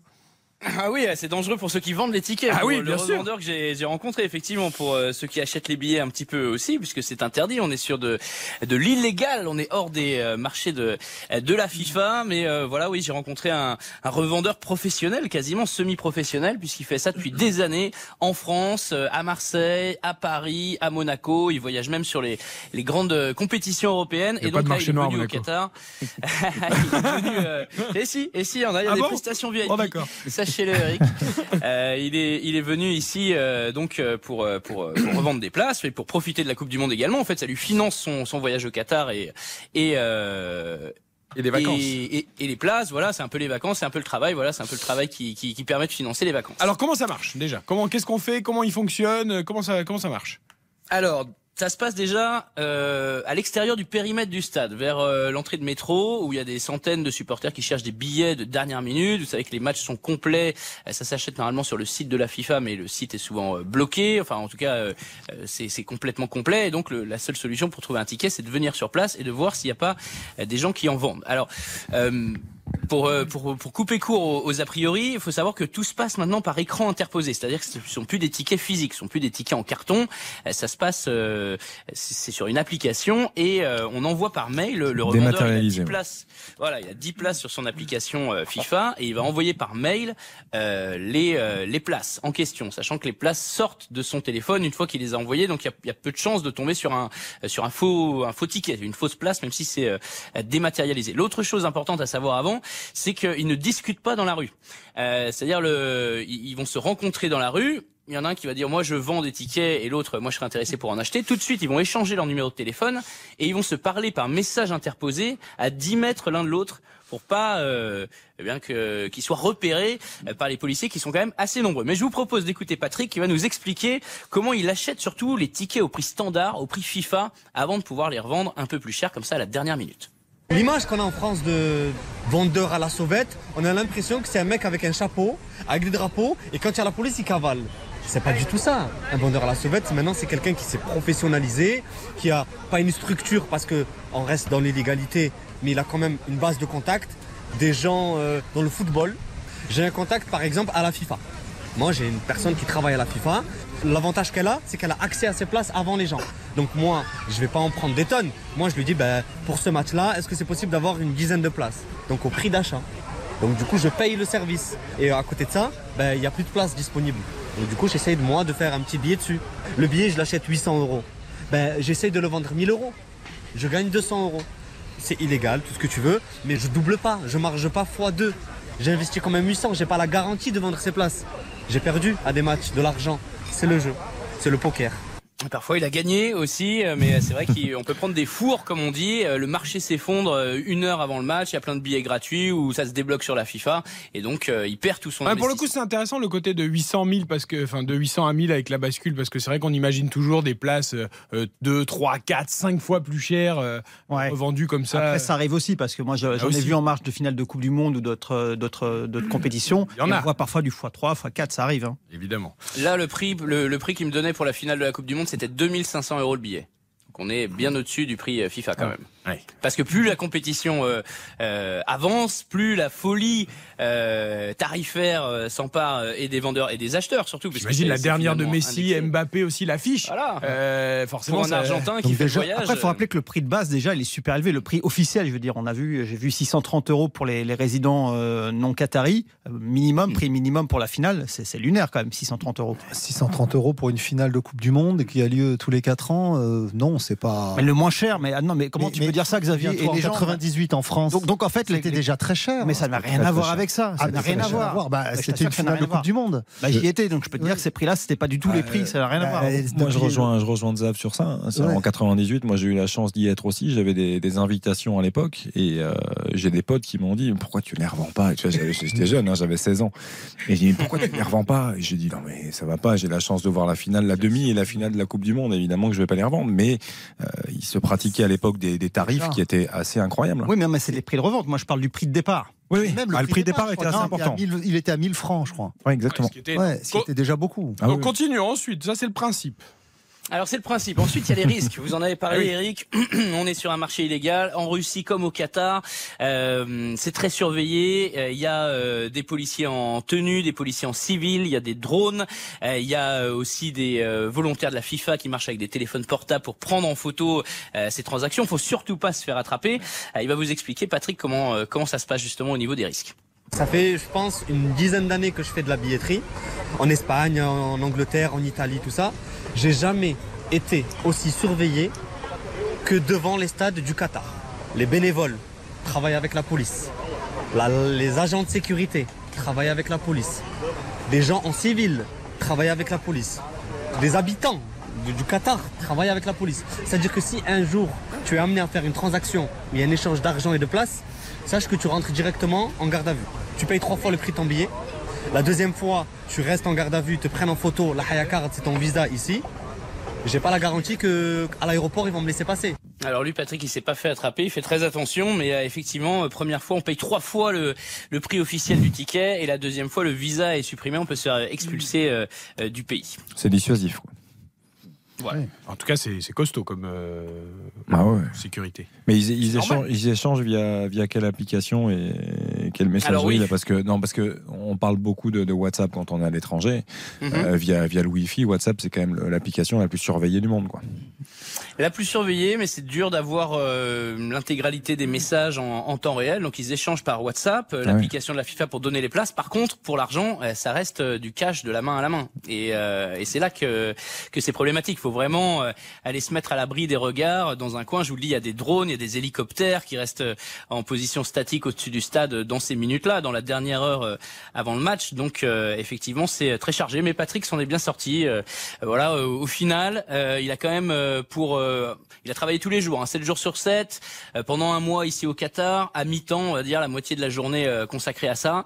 Euh, mais euh, il a réussi à rembourser finalement euh, son, son, son voyage. Son investissement et ici, son voyage, ouais. lui, lui, il a conservé les meilleures places, les places VIP. Il me montrait des vidéos. Il était avec les familles des Bleus euh, euh, dans le carré VIP pour la demi-finale euh, face au Maroc. Il a bien sûr des tickets pour euh, pour à, à peu près tous les matchs. Et puis, il a même réussi à dégager un salaire pour euh, pour le mois prochain. Moi, ça me dépasse regarde. On est ensemble, tu es en short, je suis en short, on est en claquette, il fait moins 6 en France, considérant qu'on ne peut pas se plaindre, tu vois. Je repars en bénéfice parce que J'ai investi énormément d'argent, que ce soit pour l'hébergement, on est à 5000 euros le mois ici, ou que ce soit pour la bouffe. Donc on est à 8000 euros d'investissement. Et voilà, je vais pas te dire exactement combien j'ai gagné, mais je suis en bénéfice. Je peux passer un mois tranquille en, en voyage, quelque part en- dans le monde, tu vois. Donc euh, voilà. Voilà, la bascule est, est positive pour lui, même s'il a investi des sommes folles. Euh, C'est-à-dire que acheter euh, 10 tickets à 800 euros, vous imaginez, il faut mettre 8000 euros et il faut être capable dans la journée, dans les six dernières heures avant le coup d'envoi, euh, de les revendre de manière sécurisée, sans se faire attraper, etc., etc. On rappelle que c'est illégal, bien entendu, euh, euh, et voilà. Bon, merci Hugo pour. euh, alors, Merci, Hugo. Moi, m'intéresse. Ça, ça offusque Yohan Ryu. Je pour ceux qui nous suivent. Non, non, le comportement de ce monsieur est totalement lamentable. Ah, il joue avec les. Voilà. Ah bah, il joue, il parle de salaire, d'investissement, c'est totalement loin de toute idée. Non, mais moi, ce qui, ce qui, ce qui m'embête, c'est juste que bon, il fait son business, il en rigole, il nous fait croire que c'est risqué, etc. Mais à la base, il y a quand même des gens qui essayent d'acheter ces places-là. Et on a ce problème-là en Ligue 1. Il y a des gens qui achètent ces places. On l'a également dans les places, dans les concerts. Ils achètent juste pour les revendre.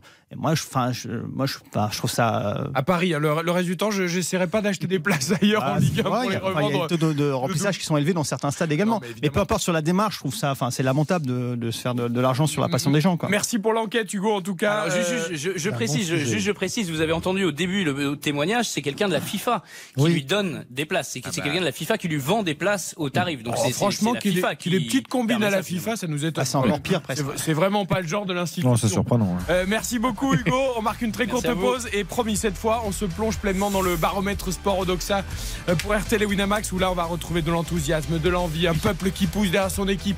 Bref, pas de petite magouille, juste de l'enthousiasme. À tout de suite. romantisme. RTL, Tous derrière les bleus.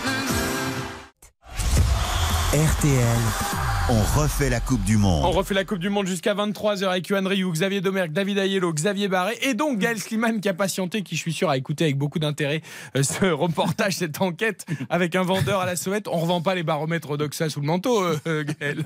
Ah, J'espère que non. euh, J'espère que non. On les garde précieusement pour nous. Euh, Celui-là, évidemment, il y a eu des baromètres tout au long de la compétition autour de l'équipe de France. On ne pouvait pas faire autrement que d'en faire un euh, grâce à vous juste avant la finale face à l'Argentine. Et autant dire, c'est pas une surprise, mais quand même les proportions sont importantes que la cote d'amour des Bleus et l'enthousiasme est au, allez, quasiment au firmament. Ah, on est au top. Euh, on a 80% des Français qui ont une bonne opinion euh, des Bleus et on est à 93% pour les amateurs de foot. Alors, les pourcentages c'est intéressant, mais dans l'absolu, à la limite, c'est pas c'est pas le plus intéressant. Ce qui est chouette, c'est de pouvoir mesurer les évolutions. Et là, ça fait une dizaine d'années euh, qu'on suit euh, l'image des Bleus euh, régulièrement ensemble et on n'a jamais été aussi haut. On est symboliquement plus haut qu'on ne l'était juste avant la, la finale de 2018. Hein. On était à 79 et à 90% auprès des amateurs. Là, on est à 80 et 93. Mais surtout, faut se souvenir qu'avant la prise en main par Didier Deschamps de, de l'équipe de France, pendant de très nombreuses années, euh, les Bleus, ils ont souffert dans l'opinion. On était par exemple à 14% de bonnes opinions seulement, juste après euh, l'affaire du bus de Naïsna. 86% des Français tournaient le dos à l'équipe de France euh, à l'époque. Euh, David, Xavier, il y a, il y a- voilà, il y a une petite sympathie autour de cette équipe de France, au-delà de ses résultats, au-delà du fait qu'elle est en finale. Je pense que le fait d'avoir eu toutes les galères avant la- le début de la Coupe du Monde, les blessés, les inquiétudes, euh, les mauvais résultats peut-être aussi cette année, voilà, il y, a- il y a quand même une cote d'amour qui va évidemment avec les résultats. hein, ne, nous, ne nous le rend pas, Je pense Xavier. que C'est surtout ça. On sait que les, les Français souvent se réveillent sur les Coupes du Monde à partir des huitièmes de finale. Mais ce qu'ils se disent pas, c'est encore plus fort parce qu'il y a eu tout ça avant. Et du coup, euh, cette équipe, Je sais pas, je sais pas si parce que le, le sondage visiblement se fait aussi auprès du grand public. Est-ce que le grand public a intégré que euh, il y a eu tel un tel euh, ou un tel qui est forfait? Parlez quand même Benzema. Peut-être Benzema, même Benzema, il n'est pas forfait parce qu'il est encore dans la liste d'ailleurs. Il pourrait même, qui sait s'il va pas venir dimanche prochain. Hein? Ne lançons pas ce débat tout de suite. Euh, voilà, donc, euh, donc euh, je sais, non, je pense qu'il y a- il y, a un phénomène d'engouement autour du maillot bleu, euh, et du maillot bleu. Bien sûr, l'équipe de France de foot en premier, mais aussi l'équipe de France de rugby, même le basket l'autre fois. Il y a, il y a un phénomène euh, patriotique qui est assez facile à comprendre euh, et qui, et se, se réveille dès que les Bleus obtiennent des Et résultats. pourtant, la France n'est pas un pays de foot. On parlait de l'Argentine, la dinguerie en Argentine avec le foot. Euh, la France, elle a besoin quand même de, de, C'est toujours le vieux débat parce que moi je dirais pas qu'on, je dirais plus qu'on n'est pas un pays de foot, on n'est pas un pays avec une culture foot. Sport, ou sport. cultu- ouais, ou sport ou culture de supporters, ça on ne l'a pas. Par contre, quand on, arri- on arrive à mettre, souvenez-vous, 98, il y avait 2 millions de personnes dans les rues à Paris, euh, enfin partout en France, on l'a encore vu. en- Enfin voilà, donc il y a quand même cet amour. Mais moi, ce que je mets en avant là sur ces, sur les chiffres du, du dernier sondage, je pense que les, ce que ce que dégage cette équipe de France, c'est qu'il y a quand même pas mal de personnages très sympathiques et ça, je pense qu'il faut donner aussi crédit à, à Didier Deschamps qui a qui a tenu aussi à ce que les, joueurs, voilà, dès qu'on fait un petit pas de côté, on est, on est rappelé à l'ordre. Euh, si vous prenez un Griezmann, c'est le genre idéal. Euh, Bappé, c'est l'idole de tous les gamins. Mais il faut voir qu'aujourd'hui, Bappé, vous allez dans n'importe quel stade en France euh, en déplacement, quand le Paris Saint-Germain joue, tous les gamins veulent le maillot de Bappé. Euh, et puis il n'y a pas que lui. Enfin, je veux dire, tout, tout Lloris aussi est sympathique, Varane est sympathique. Donc je pense que ce que dégage l'image vraiment de, euh, ce qui est en plus très très fort de leur part, parce qu'il faut rappeler que globalement l'image des footballeurs en France, elle est pas bonne. Elle est assimilée justement à tout l'inverse, un petit peu du bling bling. Eux ont réussi à, à dépasser tout ça et avoir une image très sympathique de par voilà ce- les valeurs, je pense qu'ils dégagent et également sur le terrain. Alors Gaël Slimane nous disait le plus intéressant, c'est l'évolution des chiffres.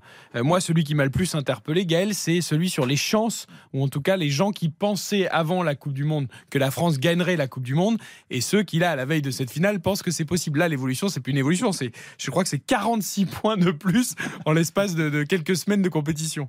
Ouais, c'est exactement ça.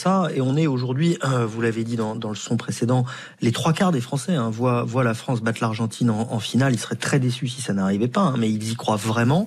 On est à 82% auprès des amateurs de foot. Donc il y a une, une vraie conviction qu'on qu'on va y arriver. C'est le, le côté euh, euh, Didier Deschamps euh, la gagne. Euh, et puis peut-être l'aspect chanceux aussi qui lui est parfois prêté avec des termes parfois triviaux. Euh, mais, mais tout ça concourt à nous donner le sentiment qu'on va y arriver. Et c'était déjà le cas, vous savez, en 2018, on avait déjà travaillé ensemble sur des sondages sur les, les, les chances de victoire des Bleus. Et, et de la même manière, j'ai envie de dire, peut-être encore plus cette fois-ci, mais on n'y croyait pas avant le début de la compétition. Et puis, euh, en voyant qu'on arrivait euh, presque au bout, eh ben, les gens se sont dit, oui, ça ne peut plus nous échapper. Et là, c'est un petit peu le cas encore. Vous l'avez déjà rappelé les uns et les autres. L'accumulation d'absences absolument dingue, le fait de ne plus avoir nos milieux de terrain, plus de Pogba, plus de Kanté qui était indéboulonnable.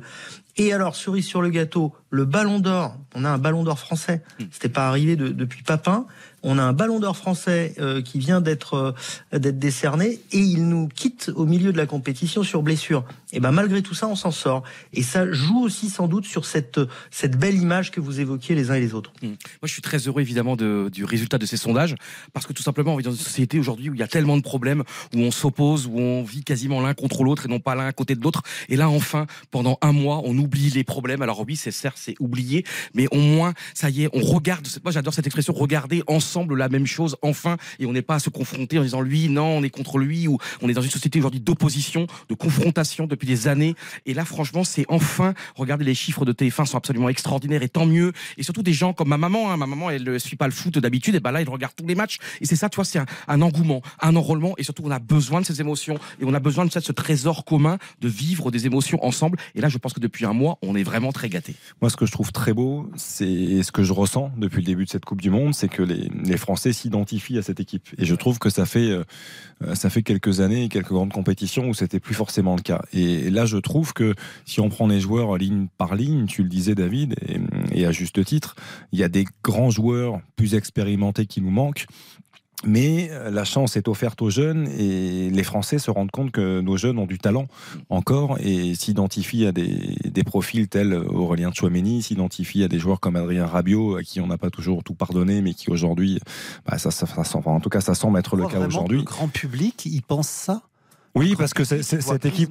Non, parce que cette Lloris équipe. et, et Giroud, c'est tout. Oui, mais, Euh, les ouais, autres, mais il les après, pas. je, je te prends Chouameni comme exemple parce que euh, c'est peut-être le joueur qui a la plus forte progression, la plus grande progression en, Non, espace très très, restreint. d'accord. Évidemment, les gens s'identifient à Giroud, ça n'a pas toujours été le cas. Aujourd'hui, ce qu'il réalise avec l'AC Milan fait que euh, aujourd'hui sa présence en équipe de France était inéluctable. Il s'est rendu indispensable aux yeux de Didier Deschamps et, et ça, les Français le, le- le ressentent, je pense. Et, et on a envie de s'identifier à cette équipe. À Antoine Griezmann, bien sûr, qui était au placard il y a encore quelques semaines, euh, que l'on avait quasiment enterré et qu'il a. Mais le grand non, public, mais parce le que grand les- public, et moi, c'est ce qui mais parce que les grands publics voient les images de- du retour à l'hôtel, de la sympathie, sûr, de la vie de groupe. Mais le du- reste de- du temps, il les voit pas. Non, mais C'est là, quand tu dis Xavier, parce qu'on est deux Xavier, donc Xavier Domer, quand tu dis, quand tu dis euh, euh, l'équipe de France, ils étaient pas, ils étaient pas avec. Mais si, il y a quatre ans, ils étaient à fond derrière. Oui, bien même, sûr. même le dernier Euro, ils ont été déçus comme tout le monde parce parce que les gens se réveillent que pour les grandes, les- le grand public, pardon, celui dont, dont parle Gaël Sliman dans, dans, dans le sondage, il se réveille que pour les grandes compétitions. on le reste tous. du temps, il le regarde pas. Donc croire qu'il il, il aimait moins l'équipe de France parce qu'il y avait Mais parce des qu'il y a des problèmes. ça- Mais c'est- pas pas. Tu t'identifies. Moi, j'ai des gens dans la rédaction qui sont pas des fans de foot et qui suivent pas en effet le reste du temps le foot comme nous et qui là, comme tu dis, euh, parce que c'est une Coupe du Monde et que la France gagne, ils s'y intéressent, m'ont cité des noms euh, qu'ils n'auraient jamais cités, notamment parce que tu as parlé de Chouameni. C'est un nom que- qui m'a été cité par des personnes qui sont pas foot, en me disant ah Chouameni, je le connaissais pas. euh. Je le connaissais pas. Non, mais d'accord, Parce mais qu'il justement- regarde la Coupe du Monde tous les 4 ans et l'Euro. mais- donc ils le connaissent maintenant, tu vois. ça, Mais c'est- bien sûr qu'ils le connaissent. Non, mais c'est pas, tu dis, ils retiennent que Giroud, Lloris, Mbappé et Griezmann. Non, Et ils ils retiennent découvrent- aussi les nouveaux. Et il découvre Chouameni, on est d'accord. Euh, pour le coup, euh, en tout cas, ce qui est sûr, Gaël Sliman, c'est que il y a eu aussi une, comparaison entre l'équipe de France 2018 et l'équipe de France 2022. Alors ça, c'est peut-être aussi le phénomène d'actualité qui joue, mais on considère que celle de 2022 chez les Français est peut-être plus forte. Ouais, on est à 6 sur 10. Hein. 57% des Français pensent qu'elle est plus forte euh, qu'en 2018 et on, on culmine même à 62% auprès euh, des amateurs de foot. Donc il y a cette, cette idée du... Puis il y a la victoire qui est déjà arrivée aussi. Il y a 4 ans, euh, on les attendait pas forcément si loin. Ils ont gagné, ils peuvent le refaire. C'est un petit peu le sentiment. Et puis pour arbitrer quand même et faire... euh, peut-être le, le, le Salomon, le roi Salomon sur ce coup-là, sur vos échanges, sur est-ce que c'est parce qu'on s'identifie aux joueurs qu'on les connaît, etc. Moi, je crois, en voyant nos, nos chiffres dans le temps, leur évolution, qu'il y a les, vous avez raison les uns et les autres. Il y a d'une part une identification aux joueurs cadres, euh, les Griezmann, les Giroud, euh, les Mbappé que les Français et les Loris que les Français connaissent à peu près tous et, et adorent. Et puis même ceux qu'on connaît pas. Justement, euh, quand quelqu'un qui suit pas le foot allume sa télé et voit ses joueurs et demande à ses amis, mais qui c'est celui-là, je connais pas. Le fait de voir ces illustres inconnus à leurs yeux arriver à se hisser à ce niveau-là, ça participe aussi de cette image eh ben, d'une force collective. Euh, Il y a peut-être un élément qu'il faudra travailler. On le voyait dans les, dans, les baromètres d'items détaillés sur l'équipe de France. On n'en parle pas là parce qu'il faut pas fâcher. Qui est la qualité du jeu et du spectacle, qui est sans doute une dimension qui manque. Euh, mais ça n'empêche pas euh, d'arriver à ces très hauts niveaux euh, de popularité, d'estime et de euh, et, et j'entendais, je crois, Yohann Ryu dire tout à l'heure que ce qui était important, c'est les conséquences au-delà du foot. On, on sort aujourd'hui un sondage euh, parallèlement pour pour le Figaro sur ce même thème de la Coupe du Monde, mais sur ses conséquences sur la société. Ça, c'est colossal. Vous avez fierté, bonheur, joie, qui sont les mots qui ressortent le plus aujourd'hui en France avec cette victoire. Et si on l'emporte dimanche prochain, il est probable que ça aura des conséquences sur notre morale économique et peut-être sur la croissance. Il y a une dernière question qui va nous passionner. Elle concerne deux joueurs que même la maman du Henry connaît.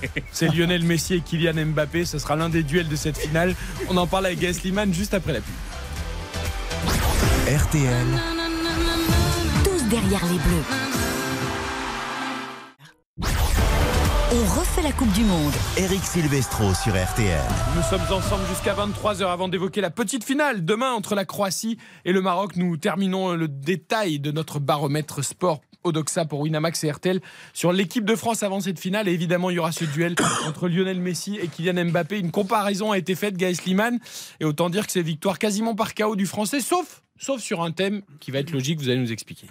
Oui, euh, on a testé cinq dimensions euh, entre les, les, les deux euh, les deux champions. Lequel est le plus sympathique Lequel préfère-t-on Euh, Et les gens nous disent évidemment, nous sommes en France, hein, euh, à, à 65 et 69 qu'ils préfèrent Mbappé à Messi. Lequel mérite le plus d'être champion du monde? Nous sommes français, donc 64-31 en faveur de Mbappé sur Messi. Et puis il y a deux dimensions sur lesquelles il y a match entre les deux, aux yeux même des Français. Lequel est le plus charismatique? Ils font à peu près jeu égal. Il y a un petit avantage pour pour Mbappé mais il est vrai que Messi est aussi une personnalité très discrète. Et lequel a le plus marqué l'histoire du football? Alors là, euh, faut pas déconner quand même. Si vous me passez l'expression, on est en train de parler Lionel Messi. sont lucides. Donc voilà, il est, on est chauvin, on est chauvin, nous sommes français, mais il y a quand même des limites. Les deux tiers des Français nous disent non, celui qui aujourd'hui a le plus marqué l'histoire du foot, c'est quand même Lionel Messi plus que Kylian Mbappé. Et chez les amateurs de foot, c'est même les trois quarts d'entre eux qui le disent. Mais sur les autres dimensions, vous l'avez dit, on a euh, un, un petit euh, un, un avantage évident à, à Kylian Mbappé. Je crois que pour le décerner le titre de meilleur joueur de cette Coupe du Monde, il y a un match à trois, il me semble. hein. Il y a aussi Griezmann qui est sur le coup. si je ne m'abuse, eh ben, figurez-vous que dans nos, nos, nos autres sondages testant l'image des Bleus pour sur cette Coupe du Monde, on voit que Antoine Griezmann euh, réalise aux yeux des Français une meilleure Coupe du Monde encore que Kylian Mbappé. Donc ça, ce sera intéressant aussi à suivre, euh, en se rappelant que Zidane finalement a réussi sa Coupe du Monde 98 sur sa finale et pas tellement sur les matchs précédents. Là, pour le coup, les, les- tu parlais de lucidité, les Français sont lucides. Je, je trouve sincèrement, c'est-à-dire quand on regarde l'ensemble de la Coupe du Monde, il y a, il y a un joueur qui est le, le symbole de l'équilibre et de la, la réussite et, et de la compensation parfaite des Bleus euh, au fil des rencontres, c'est Antoine Griezmann. Et, La régularité, on pourrait et dire. la régularité, personne ne l'attendait dans ce rôle-là, à ce niveau-là, et ce qu'il fait, c'est c'est grandiose. Déjà, quand Antoine Griezmann avait une grande cote de popularité et quand il marquait beaucoup de buts, là, il marque beaucoup moins, mais il est diablement important euh, pour cette équipe de France. Il est, pour moi, indispensable aujourd'hui. Est-ce que si euh, il y a une deuxième étoile consécutive pour la France, une troisième au total, mais une deuxième pour Mbappé avant 24 ans, ça serait intéressant de retester. Évidemment que Messi reste l'un des plus grands joueurs, peut-être le plus grand joueur de l'histoire. Enfin, si tu as deux Coupes du Monde à 23 ans, euh, là, Parce tu, que là, tu 24, vas être- il, est, il est déjà en train de rentrer dans l'histoire Mbappé d'une certaine manière, même s'il y a encore euh, de longues pages à écrire. Mais Vous savez combien de joueurs ont gagné deux fois de suite la Coupe du Monde sur le terrain? Dans toute l'histoire Bah, c'est arrivé deux fois, donc. euh, Bah, c'est arrivé deux donc fois, donc c'est des Brésiliens, et- Brésiliens, Combien Italiens. de joueurs Je ne Ouais, parle pas joueurs, des donc, sélections, je euh, parle ouais, des ouais. joueurs. très peu. Ouais, bah, du coup, non. Vous les comptez sur les doigts de deux mains 10. 10. Il y a 10 joueurs dans l'histoire du football qui ont gagné sur le terrain, sur le terrain, les Coupes du Monde 34-38 pour les Italiens, ils étaient que deux, hein, Ferrari et Meazza, et euh, la Coupe du Monde 62. Et Pelé n'y est pas puisqu'il est blessé. Donc il y a Garincha par exemple, il y a Nilton Santos, Jalma Santos, il y en a que 10. Donc si vous rajoutez Varane, euh, Lloris. euh, Lloris, euh, Mbappé, Griezmann. Mbappé, Griezmann, vous passez de 10 à 15. Avec cinq Vous faites 50% de plus. En, en un siècle pratiquement. Donc c'est vous dire l'exploit historique qui attend les Bleus. C'est colossal ce qui les attend. C'est très- C'est vraiment extraordinaire. C'est très très intéressant. Euh, Merci Xavier Barré pour Et- cet et éclairage vous imaginez- combien surprenant, enfin surprenant, euh, auquel on pense pas forcément. Et, et imaginons, hein, parce qu'évidemment il y a une finale à jouer, ça va être extraordinaire et tout, mais imaginons il la gagne, euh, donc il aura deux coupes du monde et il y a qu'un seul joueur qui en a trois, c'est Pelé. Et t'imagines le temps, les années qu'il aura pour euh, pour gagner cette troisième coupe du monde. Mais évidemment il y a encore ce rendez-vous dimanche, le plus dur reste à faire. Et ça qui est beau dans une coupe du monde, tu vois, on attendait Mbappé en quart, en demi, et on a vu Griezmann, on a vu d'autres joueurs. Et je pense qu'on, moi j'adore cette équipe de France parce qu'elle n'est pas dans l'individualité, ni dans l'individualisme, ni dans l'égotisme, ni dans l'égoïsme. Et c'est vraiment pour moi la force d'un groupe. Bon, eh ben, en attendant le prochain baromètre, une fois que la France sera euh, triple championne du monde, on l'espère. En tout cas, Gaël Slimane, comme l'ensemble des Français, on fait Avec un des- doublé de la tête d'Mbappé en finale comme Zidane en 98 Oh là, et vous verrez que là, il rentrera dans l'histoire. Si Mbappé met des doublés de la tête, alors là, c'est. Bah, Zidane l'a bien fait, c'était pas tellement plus fréquent. hein. Ah ouais, c'est vrai, c'est vrai. Et vrai. sur corner, Mbappé, j'ai un peu. Oh, pourquoi pas Pourquoi pas Rien n'est impossible avec match. a- 16h, 16h sur RTL. Il a, il a 16h marqué sur RTL dimanche. Il a marqué quelques buts de la tête cette année. euh, il a déjà marqué là, de la tête il y a, il y a quelques jours simplement. Donc, euh, Merci Gaël Slimane en tout cas pour ce passionnant Merci, baromètre Gaël. sport Odoxa euh, pour Winamax et RTL. Merci à vous. On refait la Coupe du Monde. Eric Silvestro sur RTL. Évoquons maintenant la petite finale, la petite finale de cette Coupe du Monde. Heureusement, la France ne la joue pas. Elle jouera la grande finale dimanche 16h, le coup d'envoi, journée spéciale sur RTL dès 6h du matin avec la matinale de Stéphane Carpentier. Il y aura ensuite Eric Jean-Jean aussi avec Hortense Crépin. Il y aura Vincent Parisot. Il y aura plein de rendez-vous, évidemment. Et nous, nous serons là dès 15h aussi euh, pour vous faire vivre l'avant-match avec Alain Bogossian, notre champion du monde 98. Et je vous le répète, je vous le rappelle, on va vous le marteler tout au long de la soirée et dans les 48 prochaines heures, tout le match en intégralité sans aucune publicité euh, pour ne rien manquer évidemment des actions de ce passionnant Argentine-France. Demain, 16h également, c'est la petite finale. Il ne faut pas minimiser ce rendez-vous euh, parce qu'il oppose deux très belles équipes, les vice-champions du monde 2018, la Croatie, euh, face au Maroc, première équipe africaine en demi-finale d'une Coupe du Monde. C'est passionnant. Saïd Chaban va nous rejoindre dans quelques minutes, le président d'Angers, pour évoquer le cas de ces deux joueurs, Azedine Ounahi et Sofiane Bouffal. Mais d'abord, parions sur cette rencontre. Petite finale entre la Croatie et le Maroc. 2,30 la victoire de la Croatie, 10 euros de misée, 23 euros de gagné, 3,50 le match nul, 10 euros de misée, 35 euros de gagné et 3,05 la victoire marocaine, 10 euros de misée, 30,50 euros de gagné. Xavier, on part sur quoi? Bon, toujours difficile, je trouve, euh, personnellement, de se remobiliser, de se remotiver pour un, match comme cela. La Croatie, on s'en souvient, en 98, était parvenue à le faire. Ils avaient terminé la troisième place. Deux équipes, Eric euh, fatigué et Moussé, on l'a vu en demi-finale. Je pars sur un match nul. Je pense que ça va être un, match assez incertain, avec pas mal de fatigue de, chaque côté. Mais un match malgré tout où il y aura des buts. Euh, les deux équipes marquent, oui. Score exact, multichance, un but partout ou deux buts partout. Buteur multichance, Ivan Perisic ou Sofiane Bouffal. Ça, c'est petit cocorico pour faire plaisir à Saïd Chaban qui va pas tarder à nous rejoindre. Ça nous fait une cote de, de 10. Code de 10 pour Xavier Domergue. Baptiste Durieux. Euh, Il y a le pari du cœur et le pari de la raison. Le pari du cœur, c'est euh, la Croatie qui gagne avec un but de Luka Modric. Pourquoi du cœur bah, Parce que Luka Modric. Sympa buteur. pour les Marocains. Ah, pour Modric. Voilà, exactement, qui a été fantastique. 37 ans, qui a évidemment rayonné dans cette Coupe du Monde. C'est coté à 16, la Croatie qui gagne avec le but de, de Luka Modric. C'est assez bien coté. Et puis sinon, je vois également la, la Croatie qui se qualifie à la fin avec un match nul. Qui gagne juste un peu pas se qualifier. hein. Oui, oui, qui gagne à la fin, pardon. Oui, j'ai dit oui. On pouvait espérer qu'il se qualifie pour la finale, mais c'est trop tard. Donc se qualifier pour pas grand chose. avec un match nul à la mi-temps et les deux équipes qui marquent également comme, comme euh, Xavier. Et tout ça, c'est coté à 10,50 chez nos amis de Winamax. C'est noté. Merci beaucoup, Baptiste Dieu. Rendez-vous donc demain 16h pour ce Croatie-Maroc. Évidemment, tous les amateurs de ballon vont regarder cette petite finale entre la Croatie et le Maroc. Mais il y en a un tout particulièrement qui va la regarder, j'en suis sûr. C'est Saïd Chaban, le président du SCO d'Angers, qui nous fait la gentillesse d'être avec nous sur RTL. Bonsoir, président. Président Oui. Est-ce que, ah, vous nous entendez? Oui, très bien. Parfait, Très bien. super. Merci beaucoup d'être avec nous. Xavier Demerck vient de parier sur un but de Sofiane Bouffal hein, demain dans cette petite finale. Bonsoir, Bon, bah, président. je- euh, bonsoir. Bonsoir.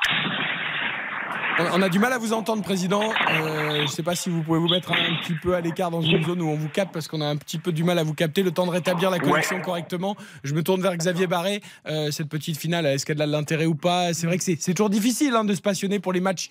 Ben, vous, vous, souvenez du de la- beurre, mais- vous vous souvenez du match pour la troisième place il y a 4 ans? Bah ouais, c'était c'était en plus déjà un remake du premier tour. C'était Belgique euh, Belgique euh, Angleterre qui était dans la même poule au premier tour et qui se sont retrouvés au match pour la Comme troisième place. ouais. Et là, on a la même situation, c'est-à-dire euh, Croatie et, et Maroc étaient à 0-0 lors de la phase de groupe euh, et ils se retrouvent en match pour la troisième place. Et cette troisième place, faut bien faut, faut rappeler une chose, c'est qu'en fait, c'est à la création de la Coupe du Monde, on décelait des médailles sur le modèle des, des Jeux Olympiques, médaille d'or, médaille de bronze, médaille d'argent, médaille de bronze. Donc, il y avait un enjeu pour la troisième place, c'est qu'on remettait une médaille de bronze. Bon, aujourd'hui, ça, ça a plus grand sens. La plupart des grandes compétitions ont d'ailleurs supprimé ce match pour la troisième place, et il existe encore, je crois, à la Coupe d'Afrique des Nations, oui, à la Coupe d'Afrique des Nations et à la Coupe du Monde. Sinon, le- à l'Euro, il y est plus, par exemple. Donc, on le maintient. Souvent, il a peu d'intérêt, mais là, avec l'exploit du Maroc qui s'est hissé jusqu'en demi-finale, c'est vrai qu'il y a un petit supplément d'intérêt pour, pour cette rencontre parce que les Marocains, évidemment. Ouais, J'en pense à la Turquie, enfin, enfin, dans des oui, c'est ça, des, des équipes qui arrivent pour la Ouais, première podium, fois dans le dernier même- carré. ouais, voilà, Pour moi, ça doit être la fête du football. Et pour moi, c'est vraiment remercier les remplaçants. Pour moi, demain, j'espère, si j'étais sélectionneur du Maroc ou de la Croatie, tu fais jouer les remplaçants. On a le souvenir de la France qui a fait ce match pour la troisième place en 82, en 86. En 86, c'était vraiment les remplaçants.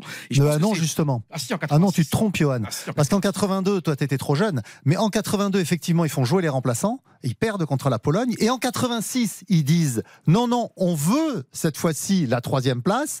Et donc, ils la jouent. Et ils la jouent, ils jouent cette petite finale pour la gagner, ce qui n'était pas le cas en 82. Et effectivement, les Français battent les Belges. Et par rapport à ça, souvenez-vous, parce que je faisais allusion tout à l'heure à la petite finale de 98.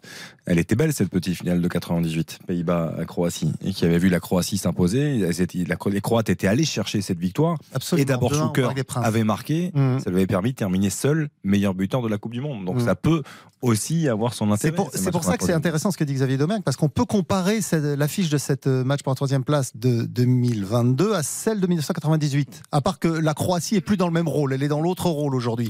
Les Croates, ils ont été finalistes, ils ont déjà été troisième. Quelle sera leur motivation pour ce match pour la troisième place? Pas énorme, je pense. À l'inverse, pour les Marocains, qui arrivent pour la première fois de leur histoire dans le dernier carré, oui. Terminer troisième, ça a un sens. On a récupéré Monsieur Saïd Chaban, le président du SCO d'Angers. Euh, vous nous entendez, président Vous êtes dans un hall d'aéroport, Oui, très je bien. crois. Voilà, très bien, merci. Oui. Merci de Bien. nous, nous répondre. Euh, J'imagine. Est-ce que vous avez eu, je ne sais pas si vous avez eu Sofiane ou, ou Azedine au téléphone avant ce match pour la troisième place? Est-ce qu'ils vont le jouer à fond? J'ai eu. euh, ah oui, oui, oui, oui, oui. Je- ils vont le jouer à fond. Euh, comme vous venez de dire, c'est la première fois qu'ils arrivent à un tel niveau, mais c'est la première fois qu'un pays arabe ou africain arrive à ce, ce niveau-là. Donc, euh, ils, vont, ils vont tout faire pour arracher la troisième place.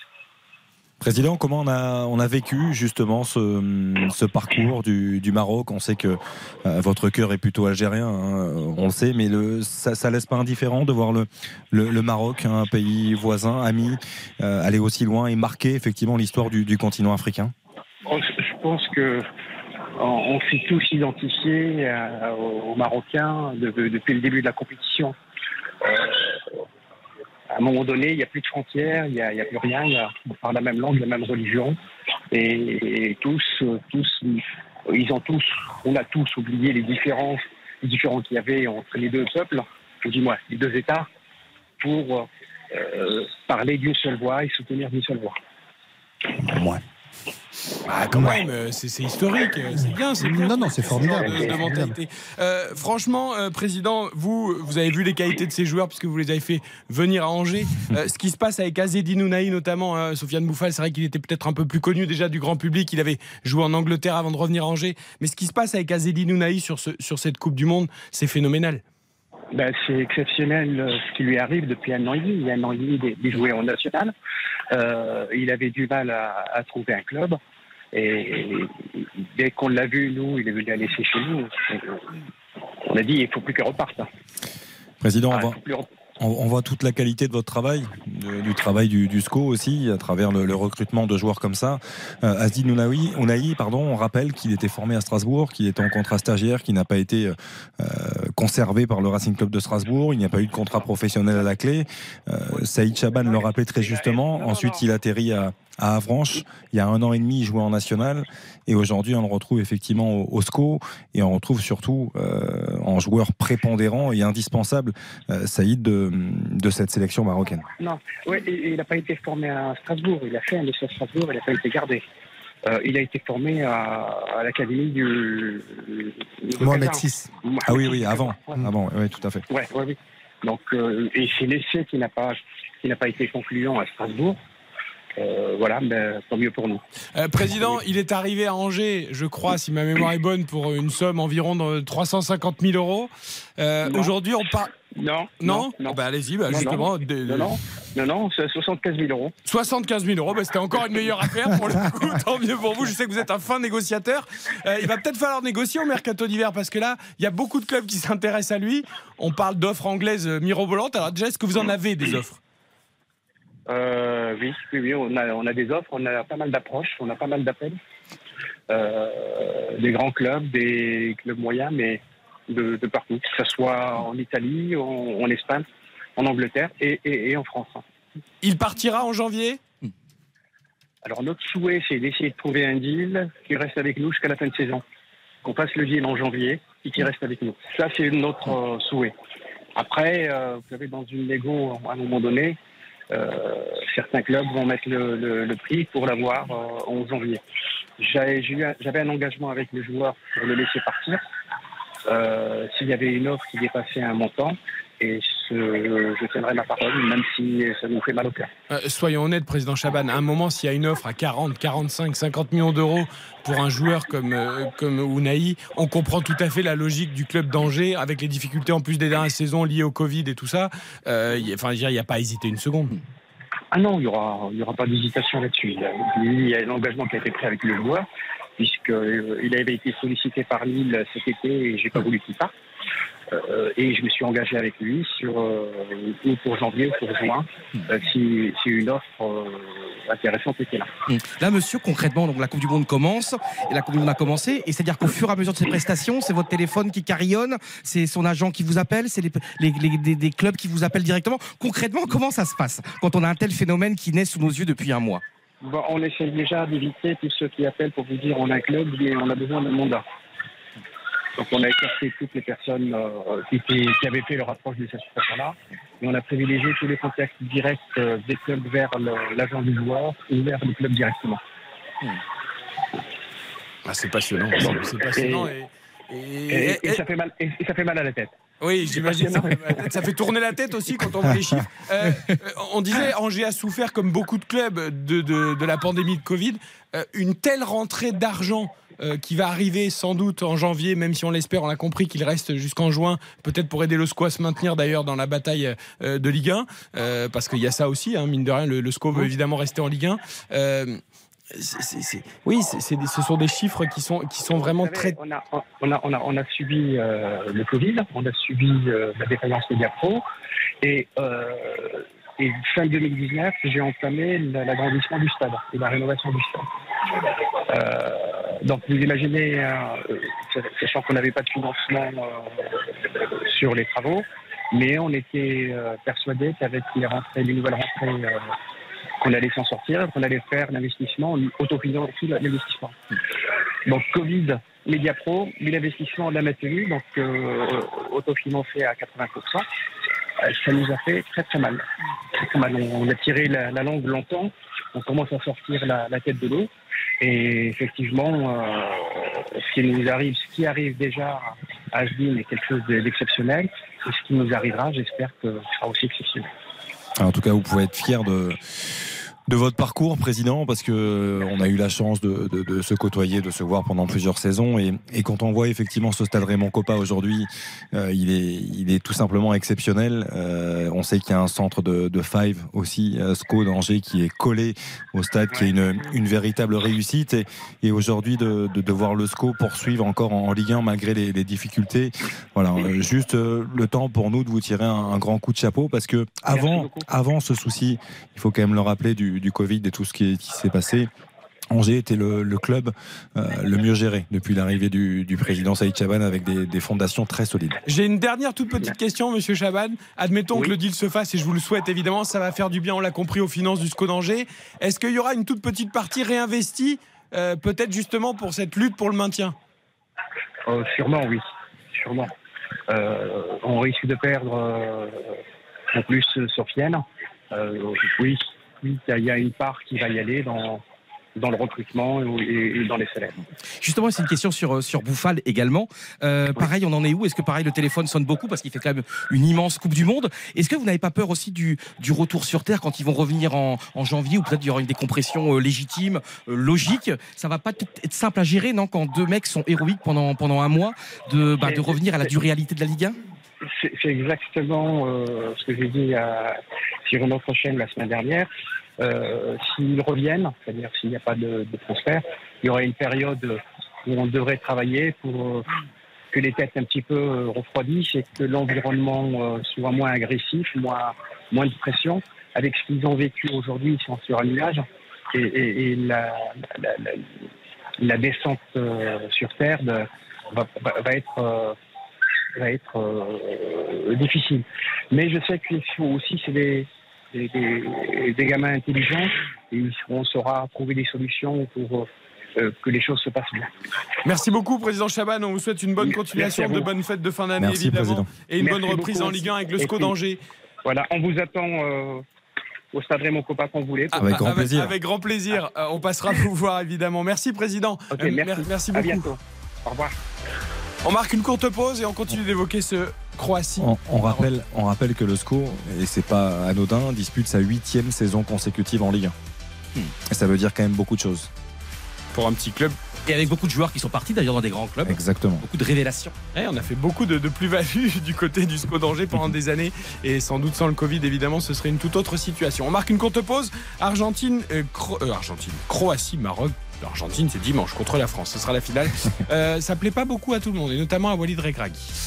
RTL, Tous derrière les bleus. On refait la Coupe du Monde. Eric Silvestro sur RTL. Nous sommes ensemble jusqu'à 23h avec Yohan Rioux, Xavier Domergue, David Ayello et Xavier Barré. On revient à cette petite finale Croatie-Maroc. Euh, L'enjeu pour les Marocains, évidemment, c'est de finir en beauté cette Coupe du Monde, qui sont la première équipe africaine à se qualifier pour une demi-finale. Pourquoi pas terminer troisième Mais vous allez voir le sélectionneur Walid Regragui, une fois le rêve passé, l'enjeu euh, ne le motive quand même un peu moins, même si ses joueurs ont envie de bien finir. Honnêtement, honnêtement, pour pas faire de langue de bois, moi ce match de classement, il me- il m'embête un peu, franchement. C'est toujours très compliqué pour les deux équipes, hein, que ce soit pour la Croatie ou nous. après une désillusion telle que de perdre une demi-finale, de deux jours après rejouer un match, allez, je vais être un peu cru. Moi, pour moi, on a la place du con hein, quand on est troisième ou quatrième. On a, on a poussé la machine jusqu'au maximum. Et encore aujourd'hui, ils sont tous prêts encore à essayer de, de jouer jusqu'au bout. Mais là, on prendra pas de risque sur certains joueurs, notamment notre capitaine, qui sera out pour, euh, pour, la, pour la troisième, quatrième place. Voilà, Romain Saïs ne jouera pas en effet. On sera peut-être à la place du con. La place du con, en général, c'est la quatrième. C'est vrai, on dit toujours ça, notamment aux Jeux Olympiques ou quoi, quand tu n'as pas, de médaille, tu n'as pas de médaille, même de bronze. Lui, il considère que troisième, c'est aussi la place du con, Xavier Barret. Oui, carrément. euh, c'est, c'est au moins ça a le mérite d'être clair. Euh, non, mais c'est, c'est vrai que ce que je vous disais tout à l'heure, euh, historiquement, il y avait ce match pour la troisième place pour la médaille de bronze. Aujourd'hui, euh, ça rime plus à grand chose. Euh, mais bon, moi je doute pas un seul instant que les joueurs marocains qui seront sur la pelouse, ils vont tout faire pour gagner cette troisième. Ah, je sais pas, moi, parce que avec ce changement de discours, parce que là, le, le changement, il est radical dans, dans les propos euh, du sélectionneur marocain. Je me dis, il, il, il incarnait tellement, il impulsait tellement euh, l'énergie de, de cette équipe. Oui, enfin, je veux dire, ces discours, euh, quand on le voit lors de l'hymne marocain, ces discours, c'était incroyable de le voir. Et je me dis que lui, lui-même, ne soit pas convaincu.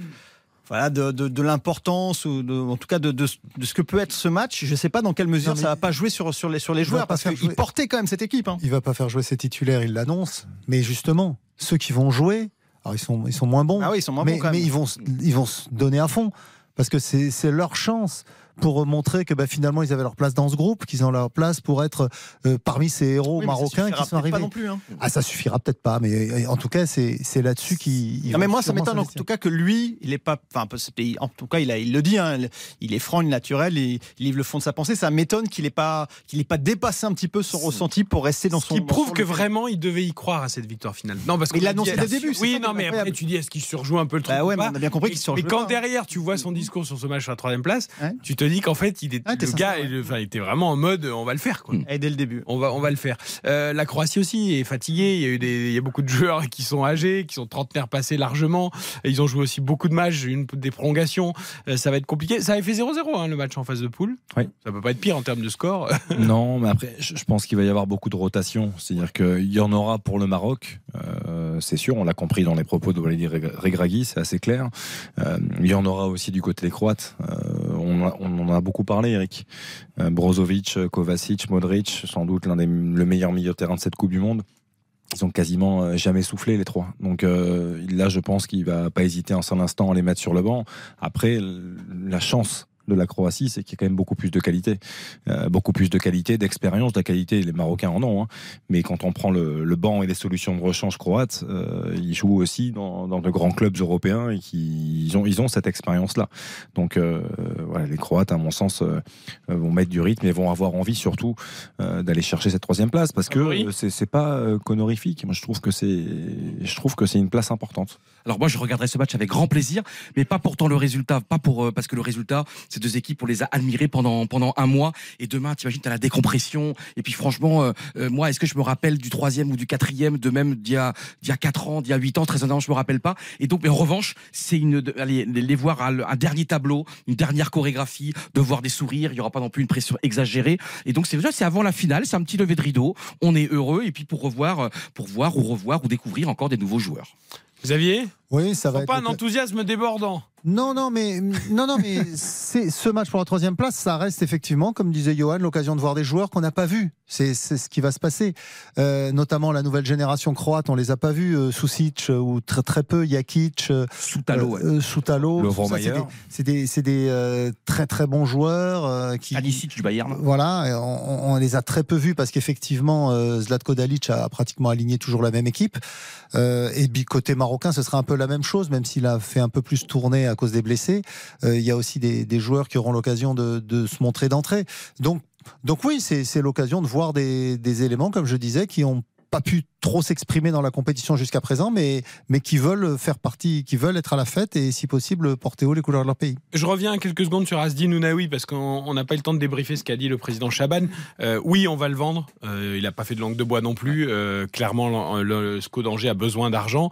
Évidemment, le deal, il reste six mois chez nous pour finir la saison. C'est un deal qui peut être gagnant-gagnant et pour le club qui va prendre Nounaï. Oui, mais si je peux et, et surtout Eric, pour Angers. On a entendu dans ses propos qu'il a également dit, mais si un club met le prix, oui. voilà, donc c'est un, c'est un levier de négociation en fait. Non mais en gros, il dit s'il y a un club qui met le prix et qui nous le laisse jusqu'en juin, qu'un autre club met le même prix mais qui reste pas, je le vends au club qui nous le laisse.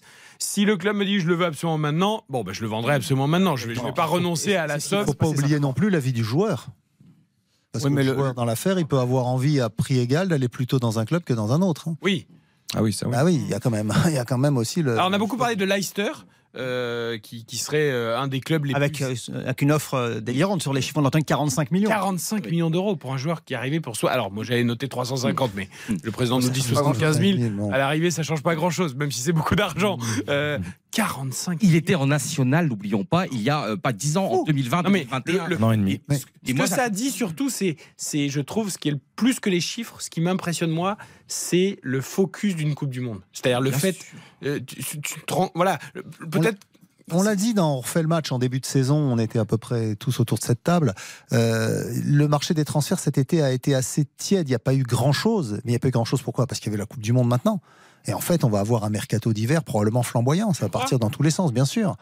Bien sûr, parce qu'il va y avoir une redistribution des rôles. Là, là on, on parle de ces joueurs, effectivement, des révélations. Mais même, même parmi euh, euh, certains euh, gros J'imagine des gros mouvements de gros club à gros club alors de gros clubs à gros clubs, ça dépend aussi des finances des clubs, parce qu'effectivement, euh, il y a quand même une grosse crise, y compris en Angleterre, qui est le marché anglais. Un Guardiol, peut-être, par exemple, le défenseur de Leipzig. euh, Il y a des blessés aussi à remplacer. Tu prends le cas du Bayern, ils ont trois cadres. Trois cadres, trois joueurs majeurs à, à remplacer. Ouais, Ouais, à- déjà le poste de gardien. et- et- Livakovic, hein. Ah, ouais. Livakovic, Oui. c'est- assez clair. Ils se sont renseignés, ils sont dessus. Voilà, parce que Livakovic, c'est une également priorité. Qui, qui sera pas là pour février, plus euh, Sadio Mané, ça te fait trois joueurs hyper importants. Le PSG s'en sort bien quand il joue le Bayern Munich, hein, parce qu'il n'y avait, il y avait pas Goretzka et pas Lewandowski la dernière Reste un fois. match, hein, enfin, en tout cas. Oui, non, non, bien sûr. Mais, euh, Mais pour, Donc, pour ça, Vardiol, cas, ça va être compliqué parce que euh, euh, Leipzig est qualifié pour les huitièmes contre Manchester City, mais ça sera euh, sinon l'été prochain, évidemment, parce que c'est vraiment une immense. euh, il a pris le bouillon en demi-finale, mais, Non, mais il y a- Ouais, mais il a- et ouais, notamment contre Messi qui a 35 ans. Mais, Mais il y a des joueurs comme ça. Oui, Pas le premier. Hein. Gakpo, En fin de match. Gakpo, c'est pareil. Gakpo au PSV, il il a fait une première partie de saison exceptionnelle. Je crois qu'il a 9 buts, 12 passes décisives en championnat. euh, C'est quand même juste euh, hallucinant. Euh, Il a brillé aussi sur le début de la Coupe du Monde. Ça a été un petit peu plus compliqué sur la, sur la fin, notamment euh, dû au parcours des, des Pays-Bas, le parcours global. Mais euh, moi, je- j'ai souvenir, il y a toujours des joueurs comme ça sur les, Ouais. les Coupes du Monde. C'est quand même incroyable. J'ai souvenir de Manucho avec l'Angola qui avait été Ah oui. exceptionnel et qui avait signé un contrat incroyable à Manchester United derrière et qui avait jamais joué. Non, mais il y a- y toujours- L'Angola, si on- 2006. ça, c'est- Si on revient sur le cas d'Unai, quand même 45 millions. Enfin, je veux dire, moi, c'est un joueur que j'ai suivi, voilà, qui est, qui est Ouais. intéressant. Vous savez combien de matchs là- en Ligue 1 Une trentaine. Et un. 14 matchs Ouais, 14, en Ligue 1. c'est ça, ouais. 1100 minutes jouées dans l'élite Mm. seulement. C'est délirant. Enfin, Moi, je me rappelle de Ndong à Lorient qui avait signé en Angleterre pour 20 millions. Il avait une vingtaine de matchs seulement en Ligue Tout à 1. fait. Bon, ça a été un flop euh, monumental derrière, euh, mais il avait signé pour 20 millions euh, en Angleterre. Mais là, on parle de 40, 45. Bon, bah, il, il a fait une Coupe du Monde exceptionnelle. Il faut... Demi-finaliste. Et, et- et on l'a déjà vu en Ligue 1, on a, on a noté ses qualités. C'est-à-dire que c'est pas Ah ouais. euh, du jour au lendemain. Et il a, pour monter encore plus loin, Toto Skilacci. il a que 22 ans. Ah ouais, mais Toto Schiacci, c'était l'homme d'une Coupe du Monde. Ah oui, mais. Non mais Ah, Unai, rien. Unai, Ah, tu sens la qualité technique. Il a 22 oui, ans. bien sûr. Enfin, tu, tu sens un joueur qui C'est vrai, peut. Skilacci, on sentait déjà Ouais, un petit peu. Skilacci, c'est un peu différent. sentait l'arnaque. J'ai hâte de voir son choix, de voir aussi euh, euh, bah, Angers la proposition qu'Angers acceptera, les clubs qui seront présents. Après, pas de pas aller a- trop non plus, quoi. Il a été clair, hein, Saïd Chaban, dans ses propos, que ce soit Unai ou Sofiane Bouffal, s'il y a une offre concrète, Mm. euh, ils partent. Mais combien pour vous, Unai Ça vaut combien? Ça, peut- ça peut monter, vous pensez? Il Moi, peut, Non mais il peut y avoir une guerre de clubs pour faire monter les enchères. Alors, Moi, les 45, j'y crois pas. En Je fait. pense Ça que oui, paraît- moi, j'ai dû- paraît- Ça me paraît délirant, mais bon. Après les clubs anglais. ils sont- Oui, oui, oui. Non, mais ils sont plus comme avant. 30. Maintenant, ils se sont mieux Ouais, structurés, 25, ils font 30, plus attention. déjà- Donc je pense que c'est l'intérêt de Saïd Chaban, effectivement, de laisser filtrer qu'il y a une offre à Voilà. 45 millions. Bien sûr. Euh, C'est le jeu, hein, c'est le jeu. Est-ce qu'à l'arrivée, il y aura 45 millions Euh, suis Ah, pas moi, certain. qu'il est quand même, il est un des héros de cette Coupe du Monde, demi-finaliste de Coupe du Monde, en ayant battu. Non mais c'est quand même clubs. il Non mais c'est pas payer. contre le. C'est comme des exploits extraordinaires contre des grands clubs. Il y a la jeunesse. Il peut. C'est la naissance peut-être d'un futur Non, mais il, a, champion. il a fait la coupe du, une Coupe du Monde exceptionnelle. Yo, t'as raison d'insister dessus. Il faut, il faut se rendre compte de ce qu'il a fait. Ah mais il a C'est-à-dire été que- monstrueux. et il peut marquer un but exceptionnel aussi contre l'équipe de France. Hugo Loris sort un arrêt euh, de grande classe. Ouais, à 1-0. Parce que la frappe, elle était parfaite, elle replonge. Euh, moi, je trouve qu'il fait un match de très très haut niveau. On parlait la dernière fois des potentiels meilleurs jeunes. De cette Coupe du Monde. bah, lui, mais, pas lui. oui, il en fait pas partie, il a 22 ans. Ah oui. Eh oui, il est juste au-dessus. Mais oui, mais c'est c'est terrible. On, on parle- on parlait de ça. là. Allumez votre micro si vous voulez donner votre indice parce qu'il il est allumé votre micro. Ouais, on, Ah, pourra, on pourra en reparler après les infos parce que j'ai un indice sur euh, le, meilleur jeune et je pense que ça va intéresser les auditeurs. Oh là là là là, quel teasing, quel teasing de C'est un hein, un un pro. douce du un pro du teasing. On sent l'expérience. Lui, les finales de Coupe du Monde, ça lui fait pas peur, évidemment. Euh, on refait la Coupe du Monde, 22h, 23h. Ça sera juste après les infos. Ce n'est pas fini. On a plein de choses à évoquer, notamment le décès de Mihailovic, qui était un formidable joueur, la retraite internationale de Sergio Busquets, et puis se projeter évidemment vers cette finale Argentine-France dimanche à 16h sur l'antenne d'RTL. RTL. Il est 22h. En attendant cette dernière partie de On refait la Coupe du Monde ce soir, toute l'info est Côte Vernuccio. Bonsoir Eric, bonsoir à tous. L'incendie de Vaux-en-Velin a donc fait 10 morts, dont 5 enfants. Les flammes se sont propagées la nuit dernière dans un immeuble d'habitation de 7 étages en banlieue lyonnaise. 38 familles sont en besoin urgent de relogement, indique la métropole de Lyon. Les secours ont pu sauver 15 personnes en escaladant l'immeuble de l'extérieur, mais la nuit a été très longue pour les habitants, comme l'a confié cette euh, habitante à Frédéric Perruche. Aux alentours de 3 heures du matin, mon mari nous a réveillés euh, en panique pour nous dire que l'appartement était euh, euh, totalement enfumé, qu'on ne pouvait plus s'extraire de l'appartement et qu'il fallait attendre les secours. Les secours n'arrivaient pas. On a commencé à faire des choses pour survivre. On a isolé les enfants sous un, sous un drap humide pour leur permettre de respirer. À un moment donné, mon petit enfant de 4 ans ne répondait plus. Je crois qu'il a perdu connaissance. Là, on a commencé à paniquer et à vouloir sortir le petit par la fenêtre, mais les pompiers nous ont fait signe après un long moment euh, de ne surtout pas faire ça et d'attendre malgré tout jusqu'à la fin que quelqu'un vienne nous sauver. Donc on a continué d'attendre. Cette attente était interminable, monsieur. On a vu peut-être, je crois, la mort en face. Témoignage recueilli par Frédéric Perruche pour RTL. Il aura donc 12 ans de retard au total. Ouverture encore reportée pour l'EPR de Flamanville, réacteur dernière génération, dont la Manche. Retard à 500 millions d'euros de surcoût. Autre retard, le réacteur 1 de Panly en Seine-Maritime qui devrait pour sa part redémarrer le 20 mars au lieu du 23 janvier. 40 missiles envoyés rien que sur la capitale ukrainienne ce matin. Kiev paralysé par de nouvelles coupures d'eau et d'électricité ce soir. Timothy, habitant de Kiev, a encore entendu les bombes tomber et il le reconnaît après presque dix mois de guerre. Cela devient une habitude.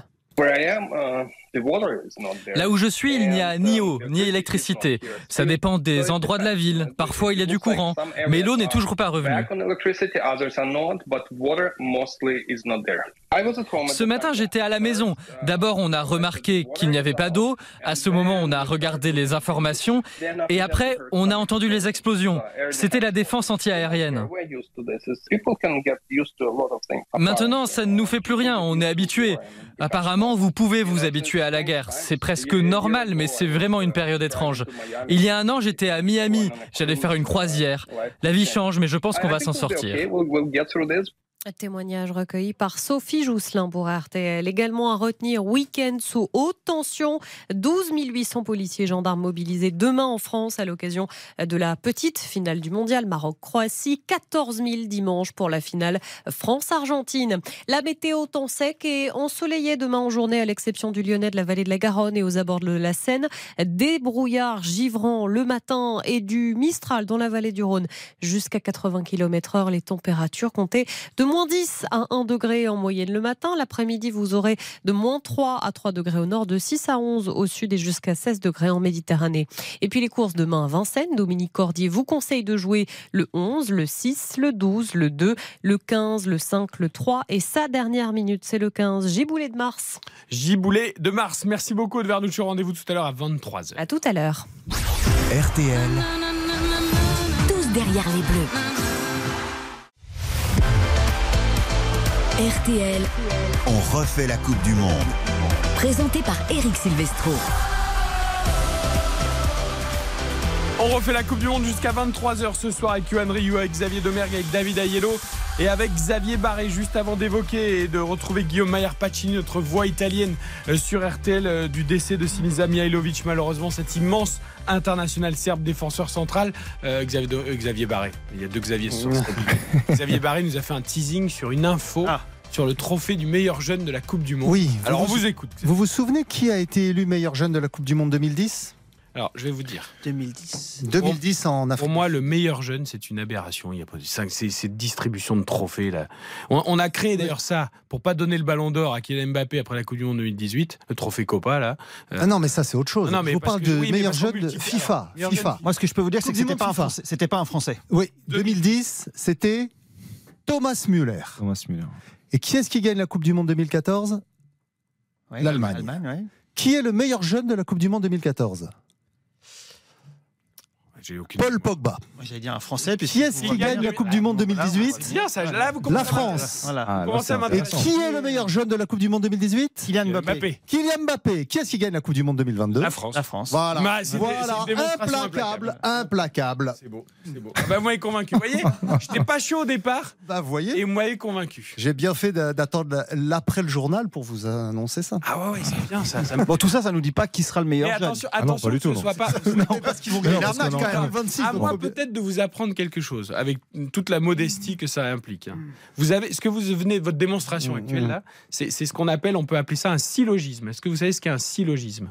Ah, c'est que ça peut être démontré de. dans la langue française Le, le syllogisme, c'est euh, il pleut, la route est mouillée. Mhm. La route est mouillée, donc il pleut. Et ben c'est un syllogisme, que la route est mouillée, donc il pleut. C'est pas pas forcément vrai. C'est-à-dire qu'elle peut être mouillée parce qu'on l'a arrosée ou n'importe quoi. Alors que il pleut.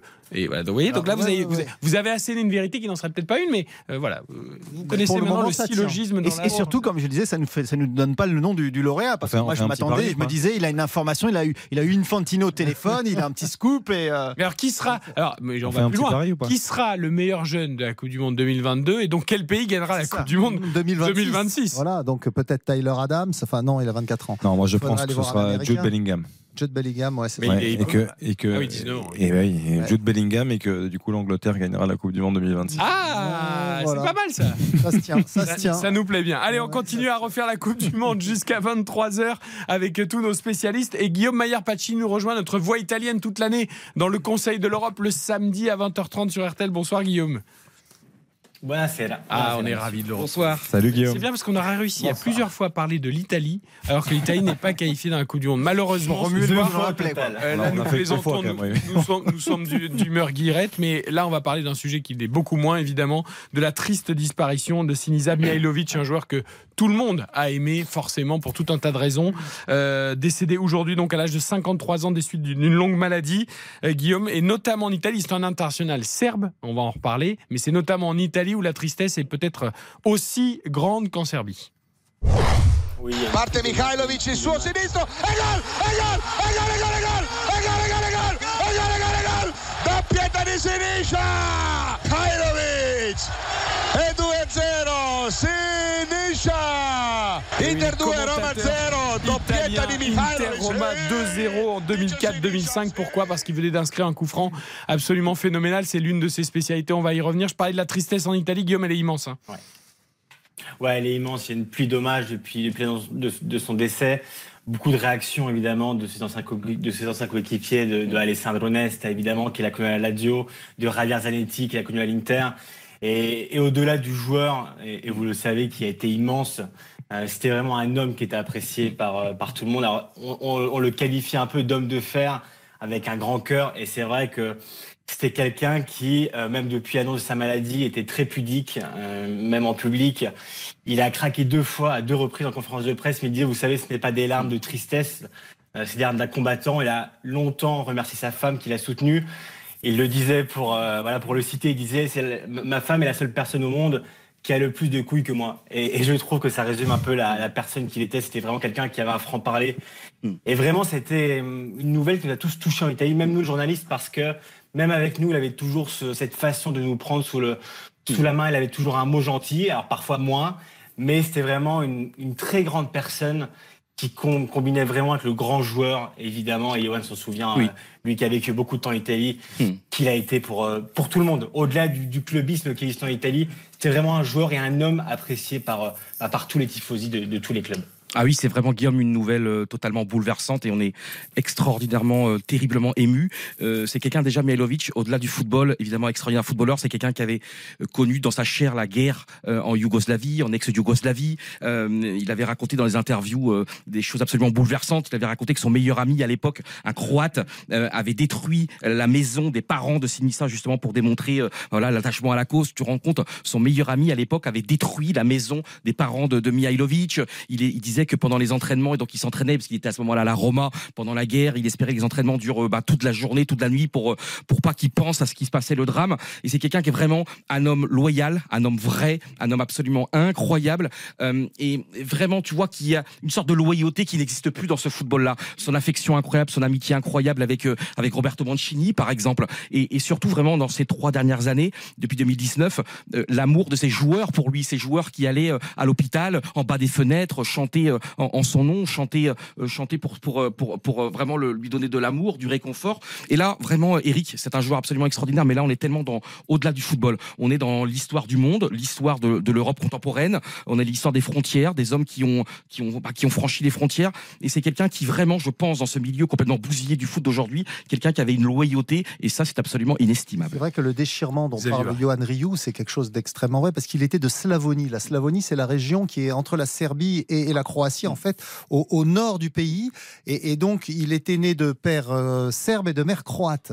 Donc, c'était un vrai Yougoslave, en fait. Et lui, il a dû se prononcer, il a dû faire un choix, comme, comme, euh, comme 20 millions de Yougoslaves à un moment, euh, entre son père et sa mère, quelque part, pour continuer à jouer au football pour un pays. Et, et par exemple, Robert Prozinecci, qui lui était dans la même situation, a choisi de jouer pour la Croatie, et lui est allé jouer pour la Serbie. Et ils jouaient ensemble à l'Étoile Rouge de Belgrade, qui a gagné la Coupe de la Ligue des Champions 91. en 91, en battant l'OM en finale, et qui est une équipe formidable, avec un milieu de terrain extrêmement fort, avec Prozinecci, donc Jugovic, qui a joué aussi à la Sampdoria, tout comme Mihailovic, et puis également, euh, bien sûr, euh, Stojkovic. euh, Sto- euh, Stojkovic était parti avant.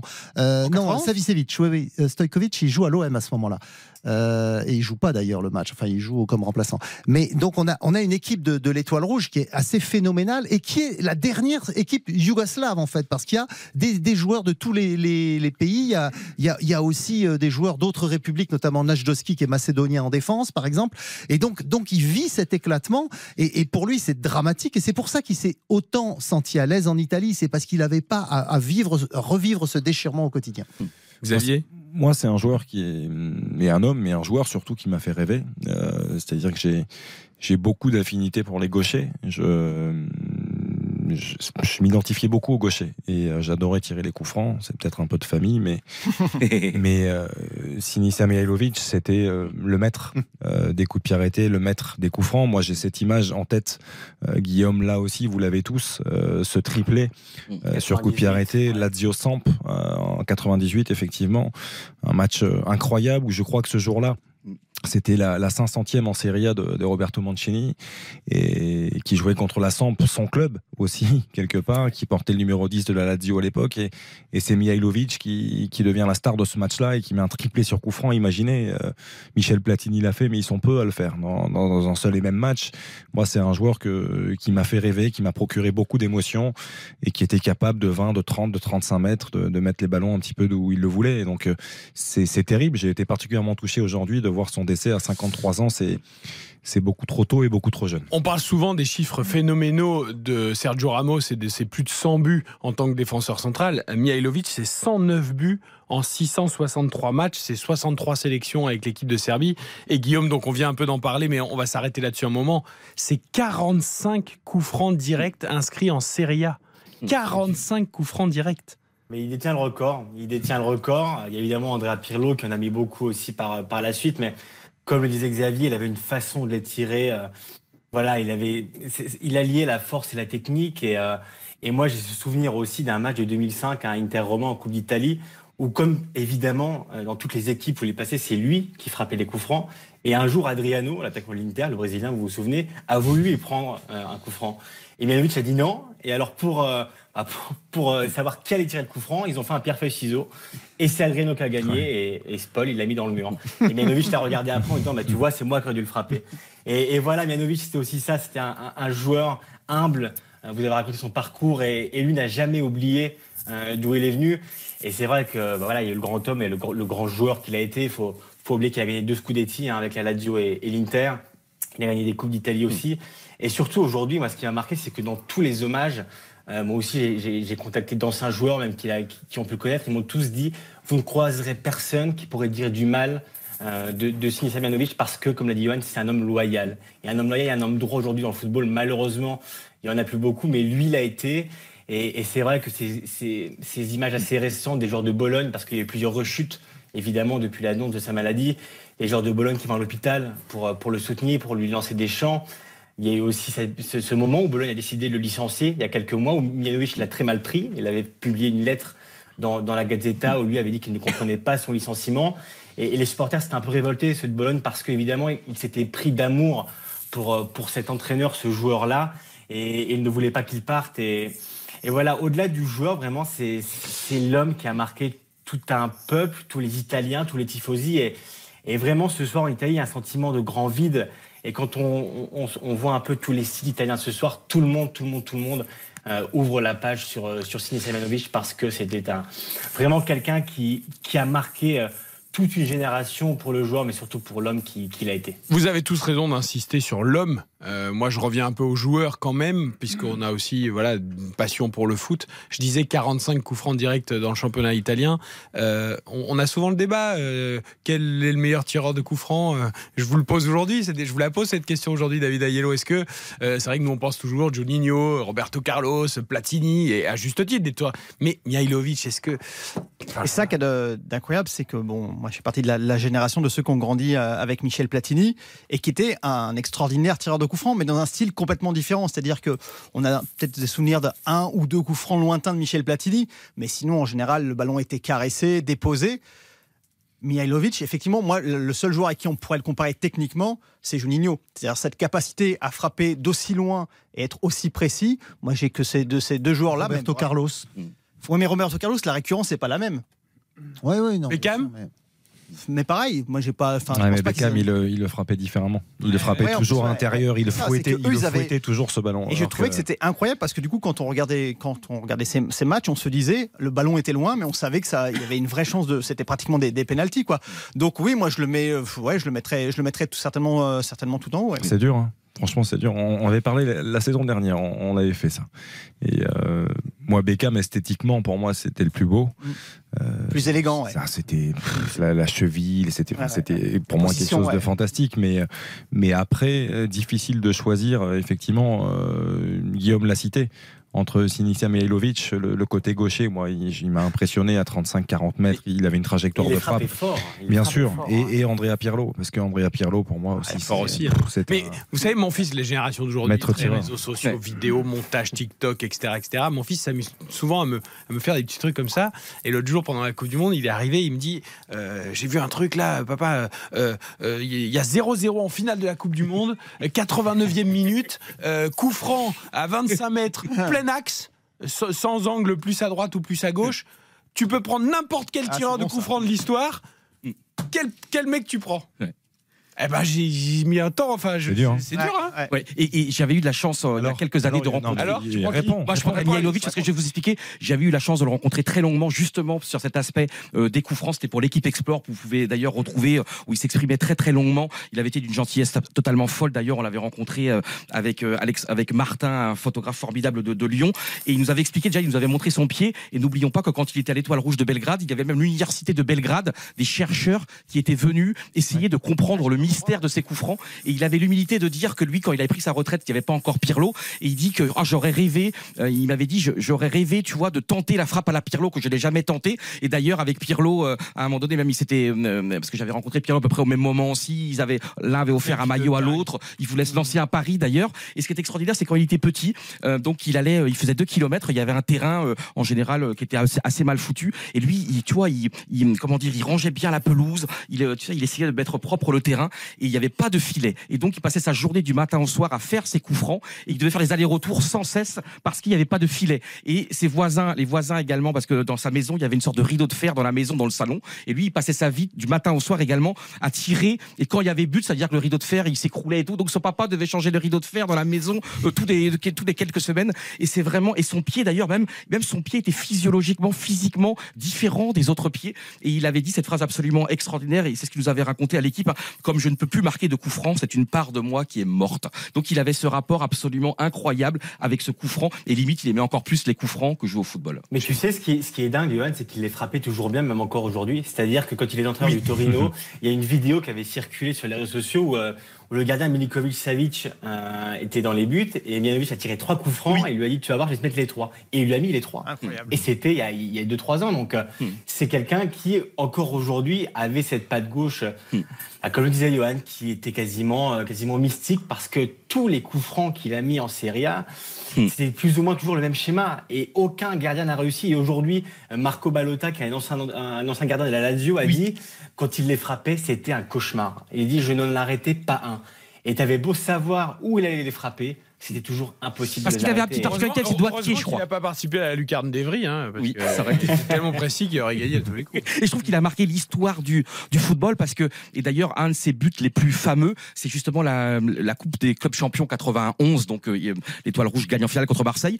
Mais si vous pouvez aller, si vous, les amoureux du foot, chers auditeurs, si vraiment, allez sur YouTube, il y a une demi-finale qui est absolument extraordinaire contre le Bayern Munich. Donc, l'aller est fou, le retour est fou. Et au match retour, euh, dans, le match retour a lieu bah, à au stade Maracana de Belgrade. Et allez sur YouTube et il met un coup franc absolument extraordinaire dans ce match. Et il est d'ailleurs, il avait, après, il avait, comment dire, cou- couru partout. Il était devenu fou. Il savait plus où il habitait. Le Maracana était en fusion. Et ce jour-là, d'ailleurs, parce qu'on pensait que Marseille allait rencontrer en finale le Bayern Munich. Et finalement, ça avait été l'étoile rouge de Belgrade. Et franchement, allez voir ce match sur YouTube. Vous savez ce que j'aime avec vous, messieurs, c'est qu'aujourd'hui, on n'avait pas prévu évidemment de parler de, de Mihailovic euh, ce soir à deux jours de la finale de Coupe du Monde entre l'Argentine et la France. Et puis évidemment, quand on a vu l'annonce de son décès cet après-midi, on s'est dit à la rédaction, bon, bah, on l'évoquera à un moment dans l'émission parce que c'est un joueur immense et que c'est une émission de football et que donc on, on va l'évoquer. Et on vient de parler quasiment 20 minutes euh, de Mihailovic, mais c'était passionnant de vous écouter toutes vos anecdotes, tous vos souvenirs. Non mais franchement, Parce que c'est un grand top du football. les auditeurs d'RTL ont appris Ouais. des choses, peut-être découvert quelqu'un qu'ils ne connaissaient pas. C'est aussi ça, on est en pleine Coupe du Monde, euh, mais le football c'est intemporel, ça traverse les, les- les périodes, c'est aussi des souvenirs, Xavier Barré, et, et c'est vrai que c'est fantastique d'évoquer un joueur. Et, comme ça. et- et- et on pense toujours en se disant si, si cette équipe de Yougoslavie était restée unifiée, pff, quel- ils en auraient Ah fini oui. par en gagner une de Coupe du Monde parce que en 98 les Croates seuls finissent troisième, les Serbes bon, bon là ils sont un peu déchirés entre eux mais bon ils, ils étaient aussi souvent là, les Slovènes aussi se sont qualifiés, les, Mas- les Bosniens donc euh, ouais s'ils étaient restés unis je pense qu'ils auraient fini par en gagner une. Et un tout petit mot, juste aussi qu'en en tant qu'entraîneur, il avait été extraordinaire. Et c'était l'entraîneur adjoint à l'Inter Milan. Et il avait été extraordinaire avec le jeune Balotelli, parce que quand Balotelli explose, alors que c'est un enfant victime de racisme en Italie, avec euh, des souvenirs terribles de ce qu'il a vécu en Italie, Balotelli. Et franchement, euh, il était euh, Mihailovic était extraordinaire avec lui à l'entraînement, à lui parler, parce que c'était le Balotelli vraiment qui avait, euh, je crois, 17 ou 18 ans. Et il était d'une humanité hallucinante, à le protéger, à le conseiller. Et Balotelli a eu la chance d'avoir ce grand Mihailovic près de lui. Tu sais qu'il a lancé aussi Donnarumma en 2016. Mm. hein. C'est lui qui le lance dans- un Milan Sassuolo où à l'époque Diego Lopez était dans les buts, l'espagnol. Et c'est vrai que, que Mianovic ne l'appréciait Ah pas trop. Et un jour, un dimanche, il se dit allez, je vais lancer Donnarumma. Aujourd'hui, évidemment, tout le monde le connaît, mais en octobre 2016, c'est lui euh, Mm. qui, qui le lance. Et dernière anecdote sur Mianovic, vous savez, messieurs, le premier coup franc qu'il a mis en Serie A, c'était en 1993 avec la Roma. Et ce jour-là, euh, évidemment, le, le- le célèbre entraîneur euh, de la Roma, Vujadin Boskov, lance un certain Francesco Totti. Et voilà, c'est le jour, donc, Ah, ce même jour-là, ouais, ce même jour, Mianovic marque son premier coup franc en Serie A et un gamin de 16 ans nommé Francesco et bah, démarre sa carrière évidemment. Incroyable anecdote. Merci beaucoup, Guillaume Maillard Pacini. Euh, cet entraîneur que tu évoques, Voskov, c'est c'est celui qui dit toujours rigore c'è quanto arbitro fischia. Il y a penalty Exactement. quand l'arbitre siffle, hein, c'est ça Exactement. Ça m'avait marqué petit parce qu'à chaque fois qu'on lui posait la question, mais il y avait penalty ou pas, il fait rigore c'è quando arbitro fischia. Et entraîneur extraordinaire de la Sampdoria qui est allé en finale, vous vous rendez compte, en finale en 92 contre le, bah, contre le grand Barcelone. Et malheureusement, Bar- le Barcelone s'était imposé à Wembley pendant la prolongation. Il y a un coup franc d'ailleurs coup franc de Coman, Coman. un coup franc de 35 mètres de Coman. Mais qu'est-ce que cette Sampdoria là était totalement dingue avec le maillot, tu sais, le plus beau maillot du monde, avec les lacets, tu sais, Mancini, Viali. On pense à Viali aussi, un Viali qui combat également. Ouais, ils ont fait la trop mal à l'AS Monaco en demi-finale de la Coupe de l'UEFA, euh, les Et Viali. ce stade, de Ma- si vous pouvez, vous les amoureux du foot, aller à Marassi, c'est pas loin de la frontière évidemment, le, ce, ce vieux stade Marassi de Gênes, qui est l'un des plus beaux stades du Et monde, enfin l'un des plus beaux stades surtout- qui respire le foot. Surtout, Boskov a dit un jour si homme aime femme plus qu'une bière gelée devant un match, une- devant un match des champions, c'est peut-être du vrai amour, mais ce n'est pas un vrai homme. Oh, voilà, on, on terminera là-dessus. Voilà, là, là, on est sur du George Best. euh. Euh, merci beaucoup, Guillaume Maillard Pacini, d'avoir évoqué Merci, la merci mémoire beaucoup, de Sinisa. Mihailovic. C'était absolument passionnant. On refait la Coupe du Monde. Eric Silvestro sur RTL. On va parler encore, on va prolonger sur les anciennes gloires. Alors là, lui, n'est pas décédé, heureusement pour lui, mais il met un terme aujourd'hui. Il y a quand même de grosses infos aujourd'hui euh, dans la suite de cette Coupe du Monde. Il met un terme à sa carrière internationale. C'est Sergio Busquets, euh, le milieu de terrain espagnol du Barça. Voilà, c'est fini pour lui la, sélection. On s'y attendait un petit peu. Euh, Xavier Barré, un joueur immense qu'on aime détester aussi parfois quand il joue dans l'équipe adverse, parce que non seulement c'est un grand joueur, mais il a aussi ce vice terrible de, de certains joueurs. Sergio Busquets, avec la Rora, c'est fini. Bon, il était évidemment Oui, en, fin, en fin de carrière internationale, mais quand même, c'est une info aussi qu'on a envie de vous. C'était le capitaine de la, de la Roja à cette euh, Coupe du Monde.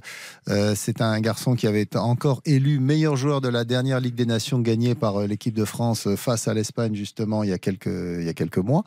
Donc, c'est euh, un garçon qui, à Barcelone, a toujours, euh, toujours sa place. Donc je pense qu'effectivement, avec le poids des ans, ça devenait de plus en plus compliqué pour lui d'enchaîner les, les rendez-vous. Euh, le prochain Euro, euh, c'est dans un an et demi, donc euh, il aurait 36 ans ou 37 ans même. Donc du coup, euh, voilà, il va continuer à jouer un peu pour le Barça parce que là-bas, c'est sa vie. Mais, mais c'est vrai que bon, la Roja, de toute façon, il fallait un moment ou un autre tourner la page. Je pense qu'il il était dans ce groupe parce que vraiment, c'était le meilleur moyen pour...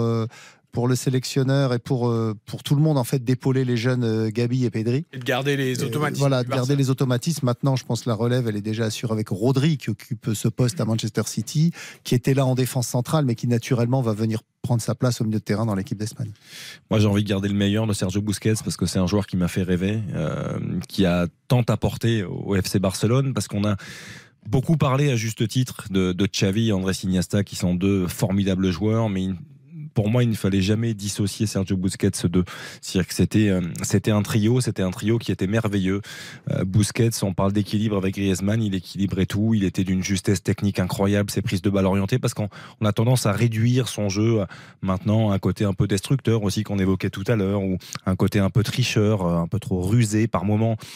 Même si la ruse est une qualité, mais euh, mais c'est vrai que c'était un formidable joueur, Sergio Busquets, qui jouait en une touche quand il, le jeu demandait de jouer en une touche, qui savait prendre le ballon comme il fallait dans dans le bon sens, l'orienter correctement, euh, le jouer long. Il, il savait tout faire et il régulait le jeu du Barça. Ça, il faut pas l'oublier. Entre 2010 et 2015, c'était l'un des meilleurs milieux de terrain défensifs dans ce rôle de, de regista devant la défense, dans ce rôle de sentinelle. Euh, il nous a fait tant rêver. Il était insupportable parfois, David. Moi, j'ai envie, il n'y a personne qui va un peu nous le taquiner, Sergio Busquets. Évidemment que c'est un immense alors, joueur. compte- Comptez, com- comptez pas sur moi parce que Xavier l'a- glissé en disant euh, rapidement que la, la russe c'était une qualité, mais pour moi c'est pas, c'est plus qu'une qualité. Surtout à ce poste-là, c'est presque indispensable. Moi j'adore ce type de joueur, donc euh, vous êtes mal tombé. C'est pas moi qui vais le. Qui vais le Personne va me les gratigner un peu, le Busquets, là, tout en respectant son immense non mais, carrière. non mais c'est c'est génial d'avoir des joueurs comme ça. Évidemment. Dans son équipe et même pour le football, je sais pas. C'est quand même, euh, ça donne une dimension tout à fait différente au football quand vous avez un 6 comme ça. Bah oui. C'est pa- par rapport au 6 matraqueur qu'on avait l'habitude de voir, lui, euh, bah, il a parfaitement incarné le projet de jeu de Pep Guardiola en fait. Il a fait du, alors, il y avait Pirlo dans ce registre effectivement, qui était un 10 euh, repositionné, Euh, et sinon voilà, il y a Sergio Busquets qui lui est vraiment à ce poste-là depuis le début et, et qui, euh, bah, qui, qui, qui crée le jeu et qui tout de suite donne une autre dimension au jeu parce que dès que le ballon est récupéré, on repart. C'est, c'était l'âme. C'est pour ça qu'il est resté aussi longtemps et qu'il est aussi difficile à remplacé, c'est parce qu'il incarne l'intelligence du jeu euh, que, que voulait mettre en place Cruyff à l'époque avec Guardiola et que Guardiola a mis en place avec Sergio Busquets. Je vous pose la question différemment. ce que tu veux dire. Je vous Non, pose mais- la question différemment parce que j'ai bien compris. reprendre sa chance. Euh, 89e minute, 0-0. Il y a une contre-attaque. Vous savez que vous êtes mort. Mais vous avez le numéro 6 là au milieu du terrain. Vous avez droit à un numéro 6 qui peut faire la petite faute qu'il faut bien. Vous prenez Thiago Ou vous Ah, prenez Sergio Busquets. Ah, il y a match. Thiago Motta était extraordinaire. Thiago Motta qui manque terriblement d'ailleurs au Paris Saint-Germain. Bon, le Paris Saint-Germain n'a jamais remplacé. Et alors après, Busquets c'était au-dessus évidemment parce que Thiago Motta a eu des blessures terribles et, et horribles qui ont vraiment quand même contrarié sa carrière.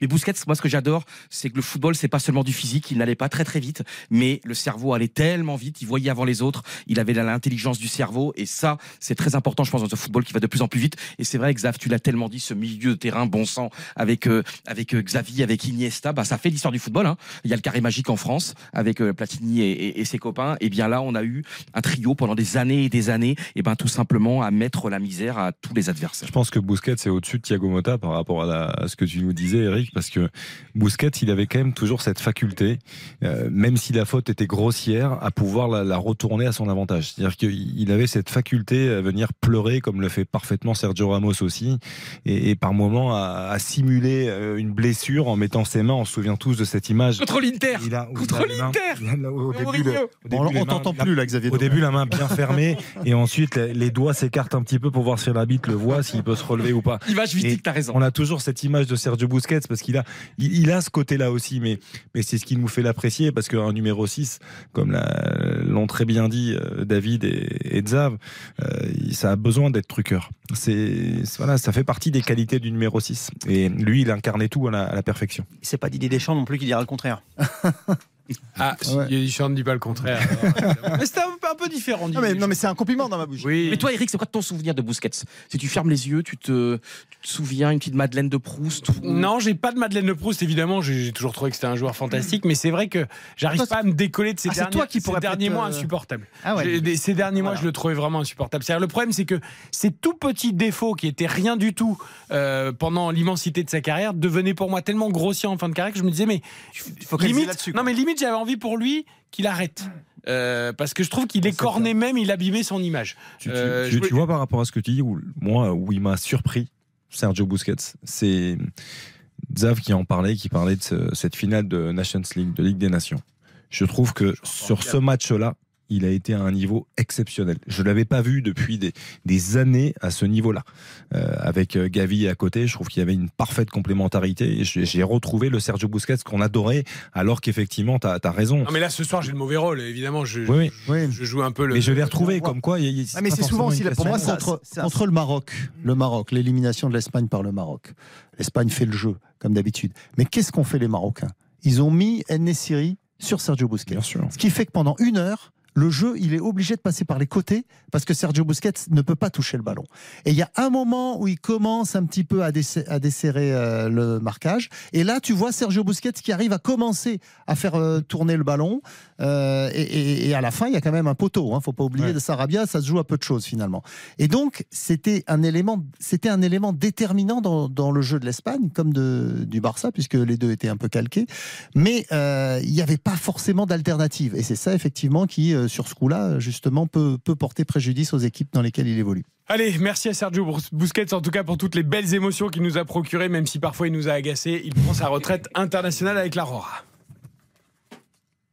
RTL, on refait la Coupe du Monde. Bon, revenons un petit peu à ce Argentine-France quand même, Ah cette finale. Ah oui. Euh, dimanche. non mais ça fait des plusieurs jours qu'on en parle. On va continuer à en parler demain aussi. Voilà, il faut évoquer. C'est l'histoire, c'est l'histoire. Et dans 50 ans, on en reparlera encore. Alors, euh, Messi et les casseurs, j'ai envie de vous lancer là-dessus. Lionel Mhm. Messi et les casseurs autour de lui, les gardes du corps, les, Ah. les chiens de la casse, ceux qui vont le protéger. ceux On reste vont- dans le même disque, ceux dans le qui même. vont dans faire- la mais, c'est ça l'Argentine aussi, ceux qui vont faire le sale le boulot. cliché. Ils le savent qu'ils vont faire le sale boulot. Est-ce que ça va être ça le scénario? Est-ce que, est que l'équipe d'Argentine c'est ça aussi?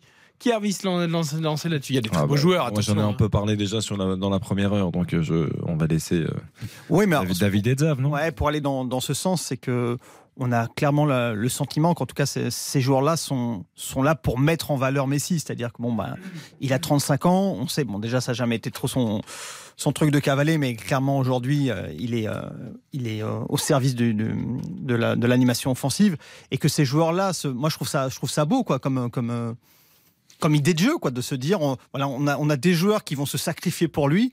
Et, euh, et ça va lui permettre de briller comme il le fait. Donc, euh, moi, je trouve ça. En tout cas, moi, ça me choque pas d'avoir ces, ces joueurs-là, quitte parfois à avoir ce petit, je vois ce que vous voulez dire, avec ce petit côté garde du corps, ce petit côté, on va venir mettre la, la semelle ou le. le J'ai peur qu'on voit pas un grand match, même, même s'il y a, il y, a, il y a Julian Alvarez, il y a Messi, il y a Mbappé, il y a Griezmann, il y a un Ça dépend, parce que s'ils font bien leur taf et que, que Messi est en position de briller, on verra. Est-ce que, est que les, a- les 10 autres, enfin les 9 autres Argentins, je mets pas le gardien dans l'eau, est-ce que les 9 autres Argentins vont laisser le foot s'exprimer regarde Fernandez, l'immense talent quand même de Benfica, qui est quand même une des immenses euh, aussi révélations, 21 ans seulement, hein, qui nous avait déjà épaté contre le Paris Saint-Germain, qui est promis un immense Il avenir. pourrait être meilleur jeune lui ou pas? Euh, 21, c'est bon. Il a 21 ans. Oui, c'est moins de 22. Enzo Fernandez, oui. Et, et tu vois qu'il fait, qu'il fait quand même une Coupe du Monde absolument extraordinaire. Et puis, Il ce qui n'était est pas beau titulaire aussi. au départ. hein. Comment Il n'était pas titulaire au Et, départ. et quand tu vois Alvarez, c'est comme incroyable, Alvarez quand même qui joue assez peu et c'est logique à Manchester City et qui, qui nous fait et ça qui est beau, c'est que Messi il laisse vivre les autres. Messi, euh, pour moi, qui est le contraire absolu de l'égotisme. Euh, et tu vois, c'est ça qui est important. Comme Maradona en 86, Maradona, n'oublions pas, avant la Coupe du Monde 86, il y avait des règles différentes par rapport à aujourd'hui. Et finalement, il avait les années auparavant, euh, il avait très peu joué avec euh, avec l'Argentine pour des raisons de, il pouvait pas être libéré par les, les différents clubs. Et finalement, il envoyait toujours des télégrammes absolument de motivation. À l'époque, c'était des télégrammes de motivation à ses coéquipiers et il s'était fait aimer par ses coéquipiers. Et là, ce Messi-là, l'image de la Copa América, quand il y a le coup de sifflet final, tous les coéquipiers qui, qui vont vers lui, qui courent 50 mètres pour aller l'embrasser, pour aller l'ensevelir. Et là, c'est ce que l'on voit. hein. Pour moi, je trouve que c'est vraiment très christique, très messianique. On assiste à un truc pour moi qui va bien au-delà du football avec euh, avec ce Messi. Et c'est tellement maradonesque ce que l'on Et franchement, euh, c'est ça qui est beau aussi, c'est qu'il joue pour lui et personne ne veut, comment dire, euh, ne veut euh, entre guillemets et, et, empiéter sur son territoire parce qu'on sait que c'est lui le héros. Ça doit être lui le héros. Et comment aussi il sert les autres, comment il rend beau ses coéquipiers. Ça doit être lui le héros. Est-ce que ça, ça peut être un avantage pour l'équipe de France? C'est-à-dire que oui, oui, dans le sens où, où sans Messi, euh, cette équipe d'Argentine effectivement est très quelconque. Euh, Il marque les buts, il fait les passes décisives. euh, Cette équipe est construite autour de lui. Alors c'est pas nouveau. C'est pas nouveau. Ce qui est nouveau, en revanche, c'est qu'avant, c'était c'était ses copains qui jouaient avec lui. C'était la génération 2005-2006. Il choisissait ses joueurs. Oui, qui avait, qui avait été championne du monde des 20 ans en 2005 et en 2007 avec euh, Agüero, avec euh, Mascherano, avec qui a aussi gagné deux médailles d'or aux Jeux Olympiques. Ça, on l'oublie parfois, 2004 et 2008. Donc, mais qui n'a jamais réussi à aller plus haut. Et c'est ça qui lui, leur manque. C'est parce que c'est cette génération-là, euh, elle était prévue pour, pour être championne du monde plusieurs fois même. Et puis, elle, y a, elle a jamais réussi. En 2010, elle se trouve, elle se, elle, elle se rate à cause de Maradona d'ailleurs, puisque c'est lui le sélectionneur et qui veut prendre toute la lumière, euh, qu'il oublie de renvoyer vers les Oui, joueurs. parce que c'était pas un entraîneur. Euh, Oui, exactement. En 2014, ils s'en sont pas loin, ils, ils s'échouent en finale, et en 2018, ils tombent sur la France dès les huitièmes. Moi d'ailleurs, je le remercie Mais- toujours en 2018, quand je vois le banc de l'Argentine sur ce match et qui est sur la pelouse. Je remercie Messi d'avoir aussi voulu que ses, joueurs, ses copains jouent avec lui et que quand on voit Ah, les talents. Sampaoli, avait- non Hein Sampaoli, tu peux remercier. Oui, Samp- Oui, mais vu que Sampaoli c'est- demandait conseil à- c'est Messi qui décidait. Donc, c'est euh, Messi qui faisait les et on a laissé des joueurs sur le banc qui d'ailleurs ont fait mal en fin de match. euh, D'ailleurs, cette scène, elle elle c'est quand même incroyable que Agüero. Et tant mieux, merci. Quand on connaissait la relation quand même entre Messi et Agüero. Euh, on, Ouais, voit, mais- on voit Agüero, tu le disais, tu le citais, Xav, il est quand même très présent dans le vestiaire là depuis le début de la Coupe du Monde. Il est toujours avec eux et tout ça. C'est quand même incroyable. Sur ce match-là, qu'Agüero ne débute pas ou ne rentre pas plus tôt dans le match, c'est quand même hallucinant. Si C'est très difficilement explicable. Ouais, après, après, bon, il y avait des relations parfois compliquées hein, entre Oui. certains de ces joueurs, notamment entre Messi et Tevez à l'époque, euh, qui pouvaient pas se voir et, et pour plein de raisons. Et, et donc, euh, ces, ces, euh, ces rivalités internes qui ont aussi gangréné l'équipe d'Argentine avant, les, notamment sous Bielsa en, en 2002, entre Crespo et Batistuta. Euh, donc, euh, il y, a- il y a eu, il y, a- il y avait tellement de talent que, euh, eh bien, parfois, il se tirait dans les pattes. Euh, Aujourd'hui, euh, c'est l'union sacrée autour de lui, donc ça, c'est une très bonne chose pour l'Argentine. Et, et c'est pas l'union sacrée avec ses copains qui ont grandi avec lui, c'est l'union sacrée avec ceux qui pourraient presque être ses enfants. Donc, ils sont en adoration devant lui. Ils sont, ils sont tous euh, à genoux devant lui et ils font, ils vont faire tout ce qu'il faut pour que Messi effectivement gagne et eux avec lui, évidemment. Par rapport à ce que disait Eric, et je pense que c'était aussi le sens de sa question, parce qu'on a, on en parlait tout à l'heure, c'est qu'on on a le sentiment quand on évoque l'Argentine que tout de suite, on a envie de voir le caractère esthétique des choses, on a envie de, de voir de- du talent, on a envie- de voir des gestes déliés. Et puis, il faut quand même pas oublier que l'Argentine, dans l'histoire du football, c'est pas que ça. L'Argentine, c'est aussi, et même voir avant tout, euh, sur certaines équipes, euh, des équipes euh, destructrices. Il y a les deux. hein. Là, là- là, on le voit aujourd'hui. Otamendi, effectivement, on le connaît. Rodrigo De Paul était un très bon joueur, mais aujourd'hui, il est plus là pour casser qu'autre chose. C'est vraiment lui qui surveille et qui est la, la- la protection euh, particulièrement rapprochée de Léo Messi dans cette Coupe du Monde, et on le voit.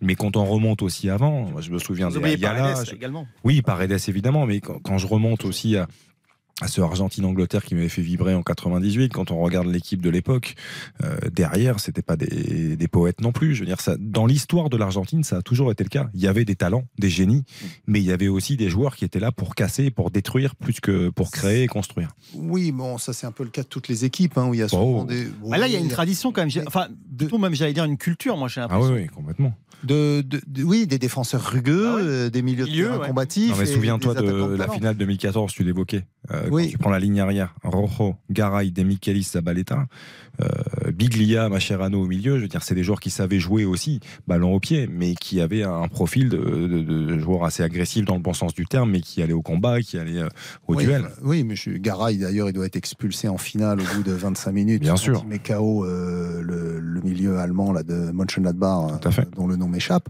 euh, qui est resté KO et, qui a dû sortir. Kramer, non? Oui, Kramer, voilà.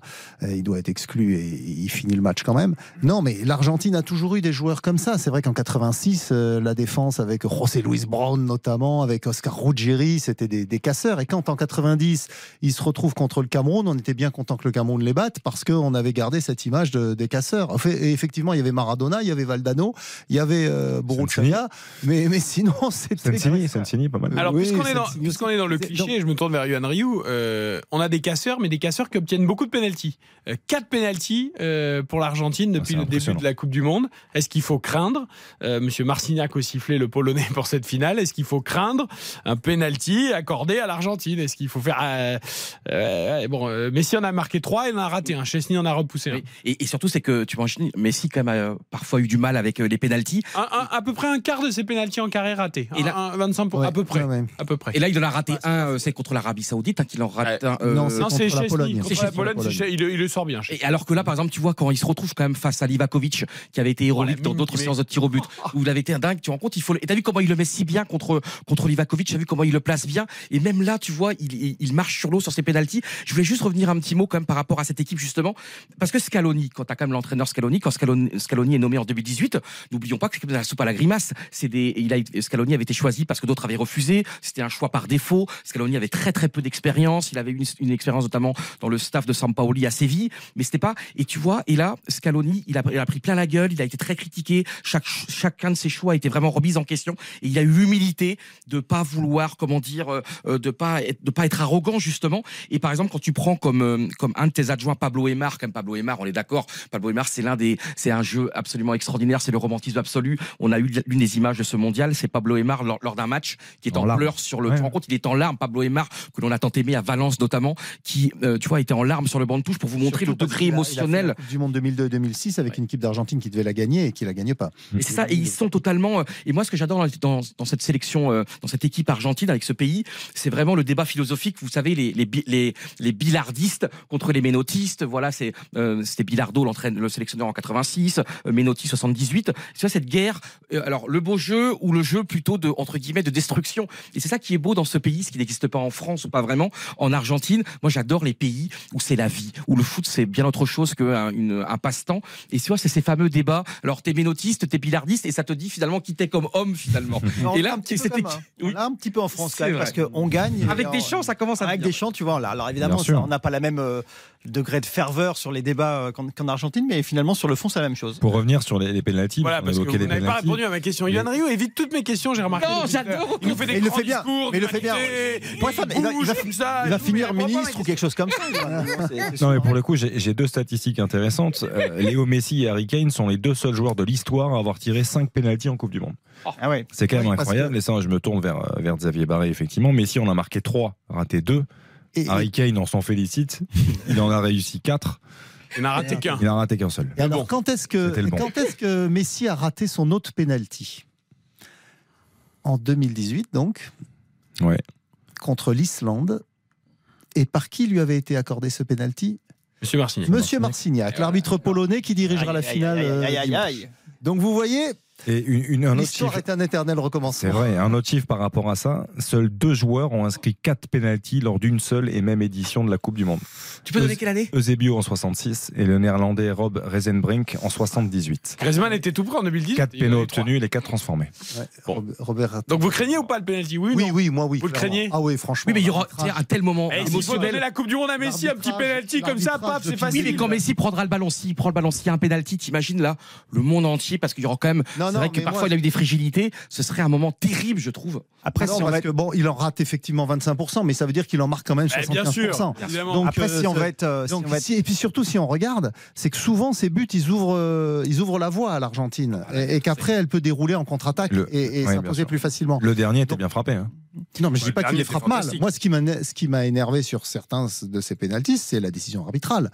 Parce que franchement, il y en a, il y en a. euh, c'est pour ça que je vous dis, est-ce qu'il faut le craindre mais c'est pas, mais pas moi, que pour ça, Eric. Je suis pas d'accord. On a l'impression que. non, mais pour- moi- je dis pas qu'il faut la donner à Messi la Non, Coupe mais du Monde, mais Moi, il y a des fraudes de si, on, si on Lewandowski. est sérieux et si on veut être rationnel, moi, là où je serais inquiet par rapport à une penalty, c'est plus par rapport à la défense Eh, française. euh, contre l'Angleterre, ça se joue à, à 20 cm pour, qu'on- pour qu'il y ait un penalty parce qu'il y a faute, elle n'est pas sifflée. Mais s'il y a VAR et qu'on est dans la surface, donc si on a 20 cm dans la surface, il y a penalty 100 fois au, au VAR.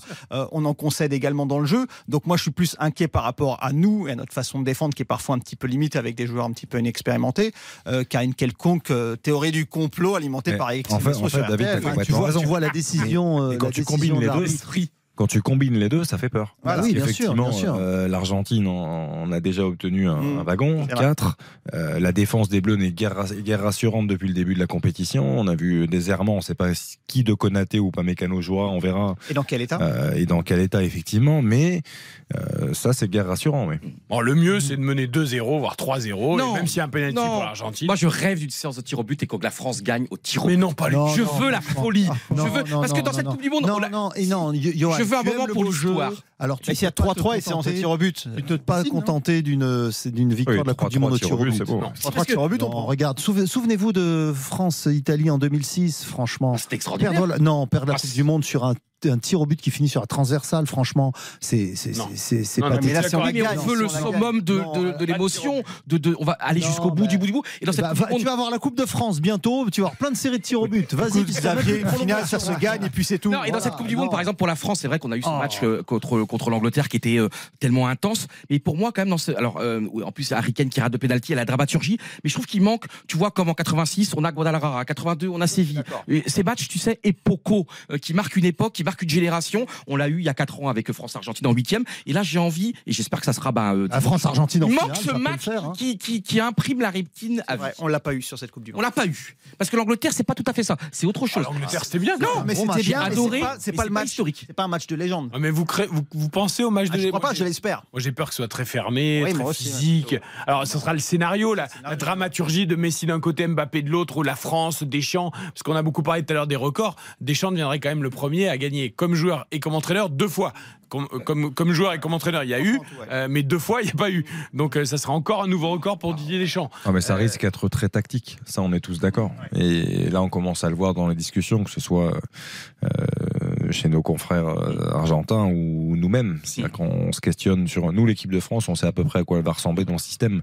Euh, au niveau des joueurs, non malheureusement, parce qu'avec ce qui se passe en ce moment avec ce virus qui circule, euh, on a quelques doutes. Mais les Argentins savent pas trop. Euh, plan euh, anti-Mbappé ou non, est-ce qu'on reste à 4 derrière ou est-ce qu'on passe à 3 centraux Mm.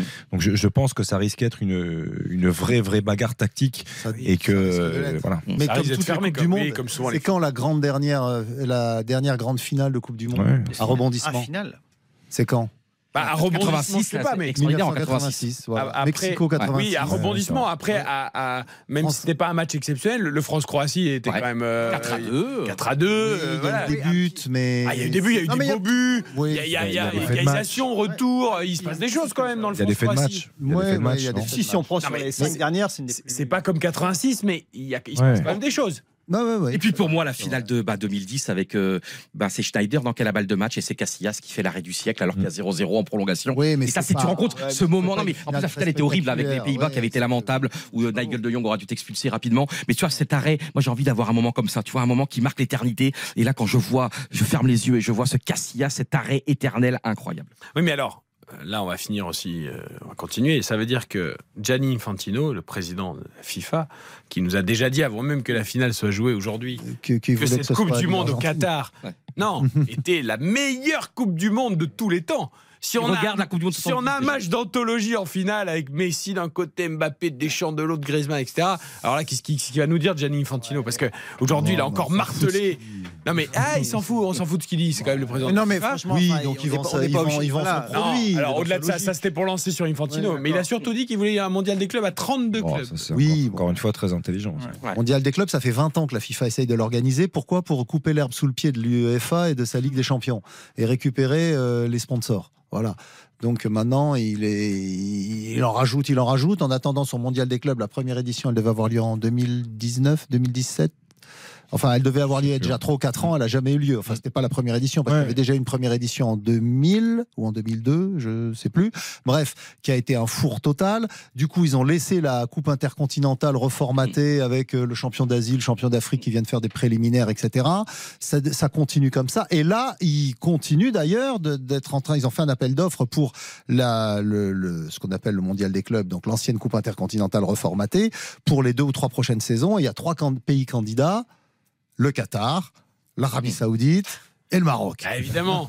Euh, pour en revenir aussi à la Coupe du Monde, euh, il a quand même conseillé hésiter toujours sur la formule euh, des prochaines poules de la Coupe du Monde. Bah, pas les poules à 3. Les poules, c'est une chose. Bon, c'est après, c'est un peu le- la, la traditionnelle usine à gaz de ces, de ces compétitions. Mais alors, poule à 3, poule à Moi, ce qui 6, me marque plus, c'est c'est l'histoire des séances de tir au but. Justement, ça va avec cette. euh, on rappelle juste que dans les différentes formules, justement, pour éviter qu'il y ait des magouilles des équipes, des, des sélections qui, qui s'accorderaient sur des résultats, on envisage des séances de tir au but, non pas après les matchs, mais avant les matchs, justement, pour pas que les équipes puissent se mettre d'accord sur l'issue de ces séances de tir au but. Donc là, là, on, on américanise complètement le football. C'est-à-dire une séance de tir au but avant un match de Coupe du Monde.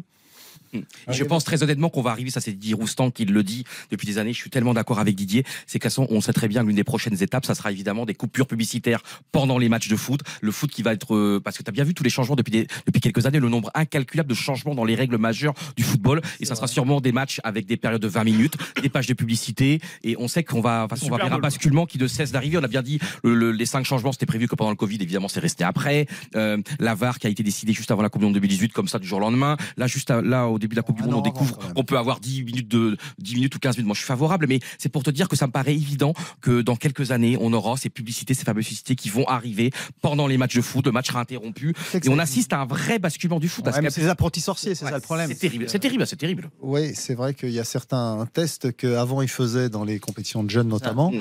Euh, Ça a été le cas pour euh, bah, les cinq arbitres, enfin plein Mm. de choses. Et là, ils, les font, ils font les changements parfois sans, sans véritable test. Mais euh, pour ce qui est de la Coupe du Monde 2026, donc qui aura lieu à 48 pays, euh, c'est euh, ils avaient prévu effectivement des groupes de 3. Donc je sais plus 16, 16, 16, groupes ouais. de 3. Et en fait, ils sont en train de revenir a priori vers 12 poules de 4. Et- Ou Parce 6 que- poules de euh, ou 8 poules de. Enfin, je sais plus si non, 8 parce poules que de ça fait, 6. ça fait trop de matchs, là. Oui, parce que en fait, ils ont beaucoup aimé euh, la troisième journée euh, qualificative, qui a été décisive dans beaucoup Mhm. de groupes en fait, avec beaucoup de suspense, les deux matchs en même temps, donc avec parfois des renversements, telle équipe qualifiée, puis finalement c'est sur l'autre terrain que ça se joue, etc. Non, mais ça, c'est donc, normal. Voilà. Comment C'est plutôt logique, je veux dire. Jusque-là, tout va bien. Ils sont, oui. ils sont pas surpris d'avoir aimé cette formule-là, on la connaît. Bah, non, parce que justement, euh, ce qui avait amené la réflexion, c'est que souvent ces troisième matchs de poule n'avaient plus d'enjeu. Parce que. Et là, bah, le voilà, fait peut-être que le niveau soit plus équilibré fait qu'il y a eu plus d'enjeux. qu'il y a- il y a eu plus de décisions lors de la dernière journée. Et donc, le développement du football et donc euh, euh, le, le- le- le nivellement par le Sauf haut. que si tu à 48 équipes, je suis pas sûr que ça soit aussi nivelé.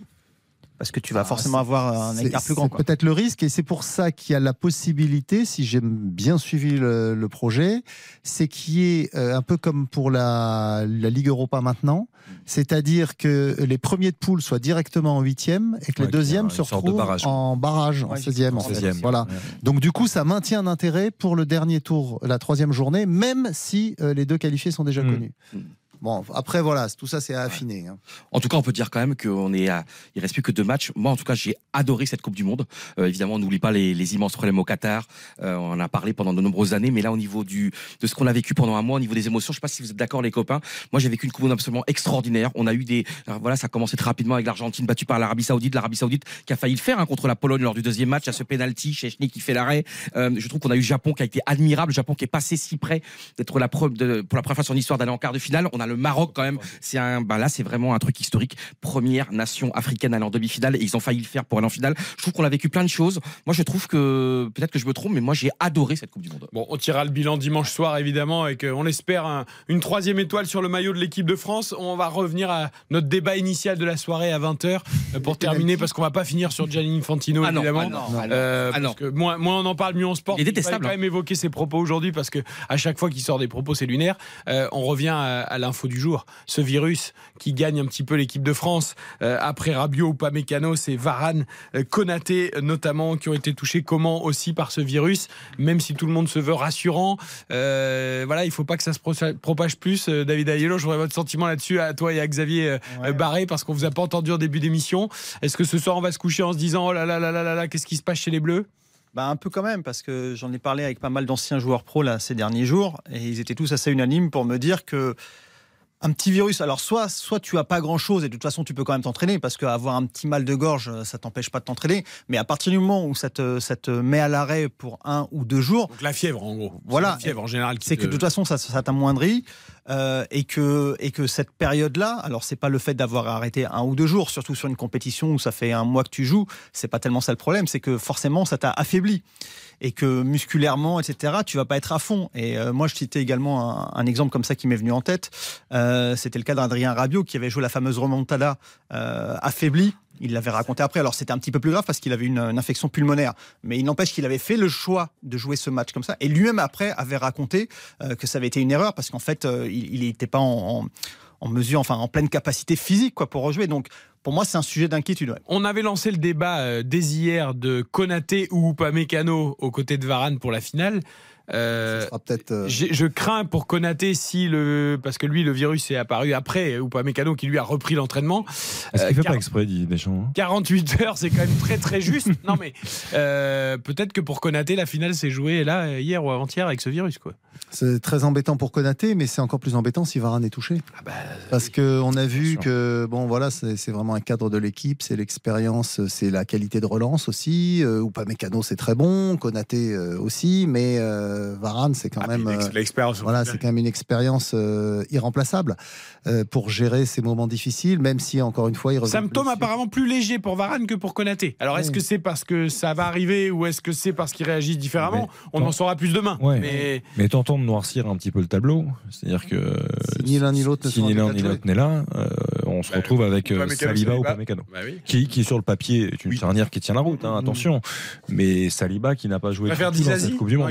A joué contre euh, la Tunisie. Oui, il a joué contre la Tunisie. Ouais, mais sans aucun automatisme. Non, mais ça serait Voilà, retrouver en finale de Coupe du Monde William Saliba. Ça, il y a quand même Julian Alvarez et Messi euh, juste C'est en ça, face. hein, c'est pas les perdants de l'année. hein. Bon, après, sur le début de saison qu'il fait avec Arsenal, euh, c'est pas, c'est pas, ça, c'est son niveau qui est en question, quoi. Ah non, C'est son niveau on est d'accord. connaît, hein. On est d'accord. Et attendez, parce qu'il y a aussi les contusions de Théo Hernandez et Chouamini, ça paraît pas méchant. Ça. Contusion musculaire, ouais, mais bon. Là, il faut des mecs France- à 2000%. Ouais, mais pour hein. France est tellement construite avec les Imagine si Chouamini il a mal à la jambe et qu'il peut pas jouer correctement? Oui, Après, mais- euh, je suis- suis pas sûr que du côté argentin, ils soient tous aussi à 100%. hein. Oh non.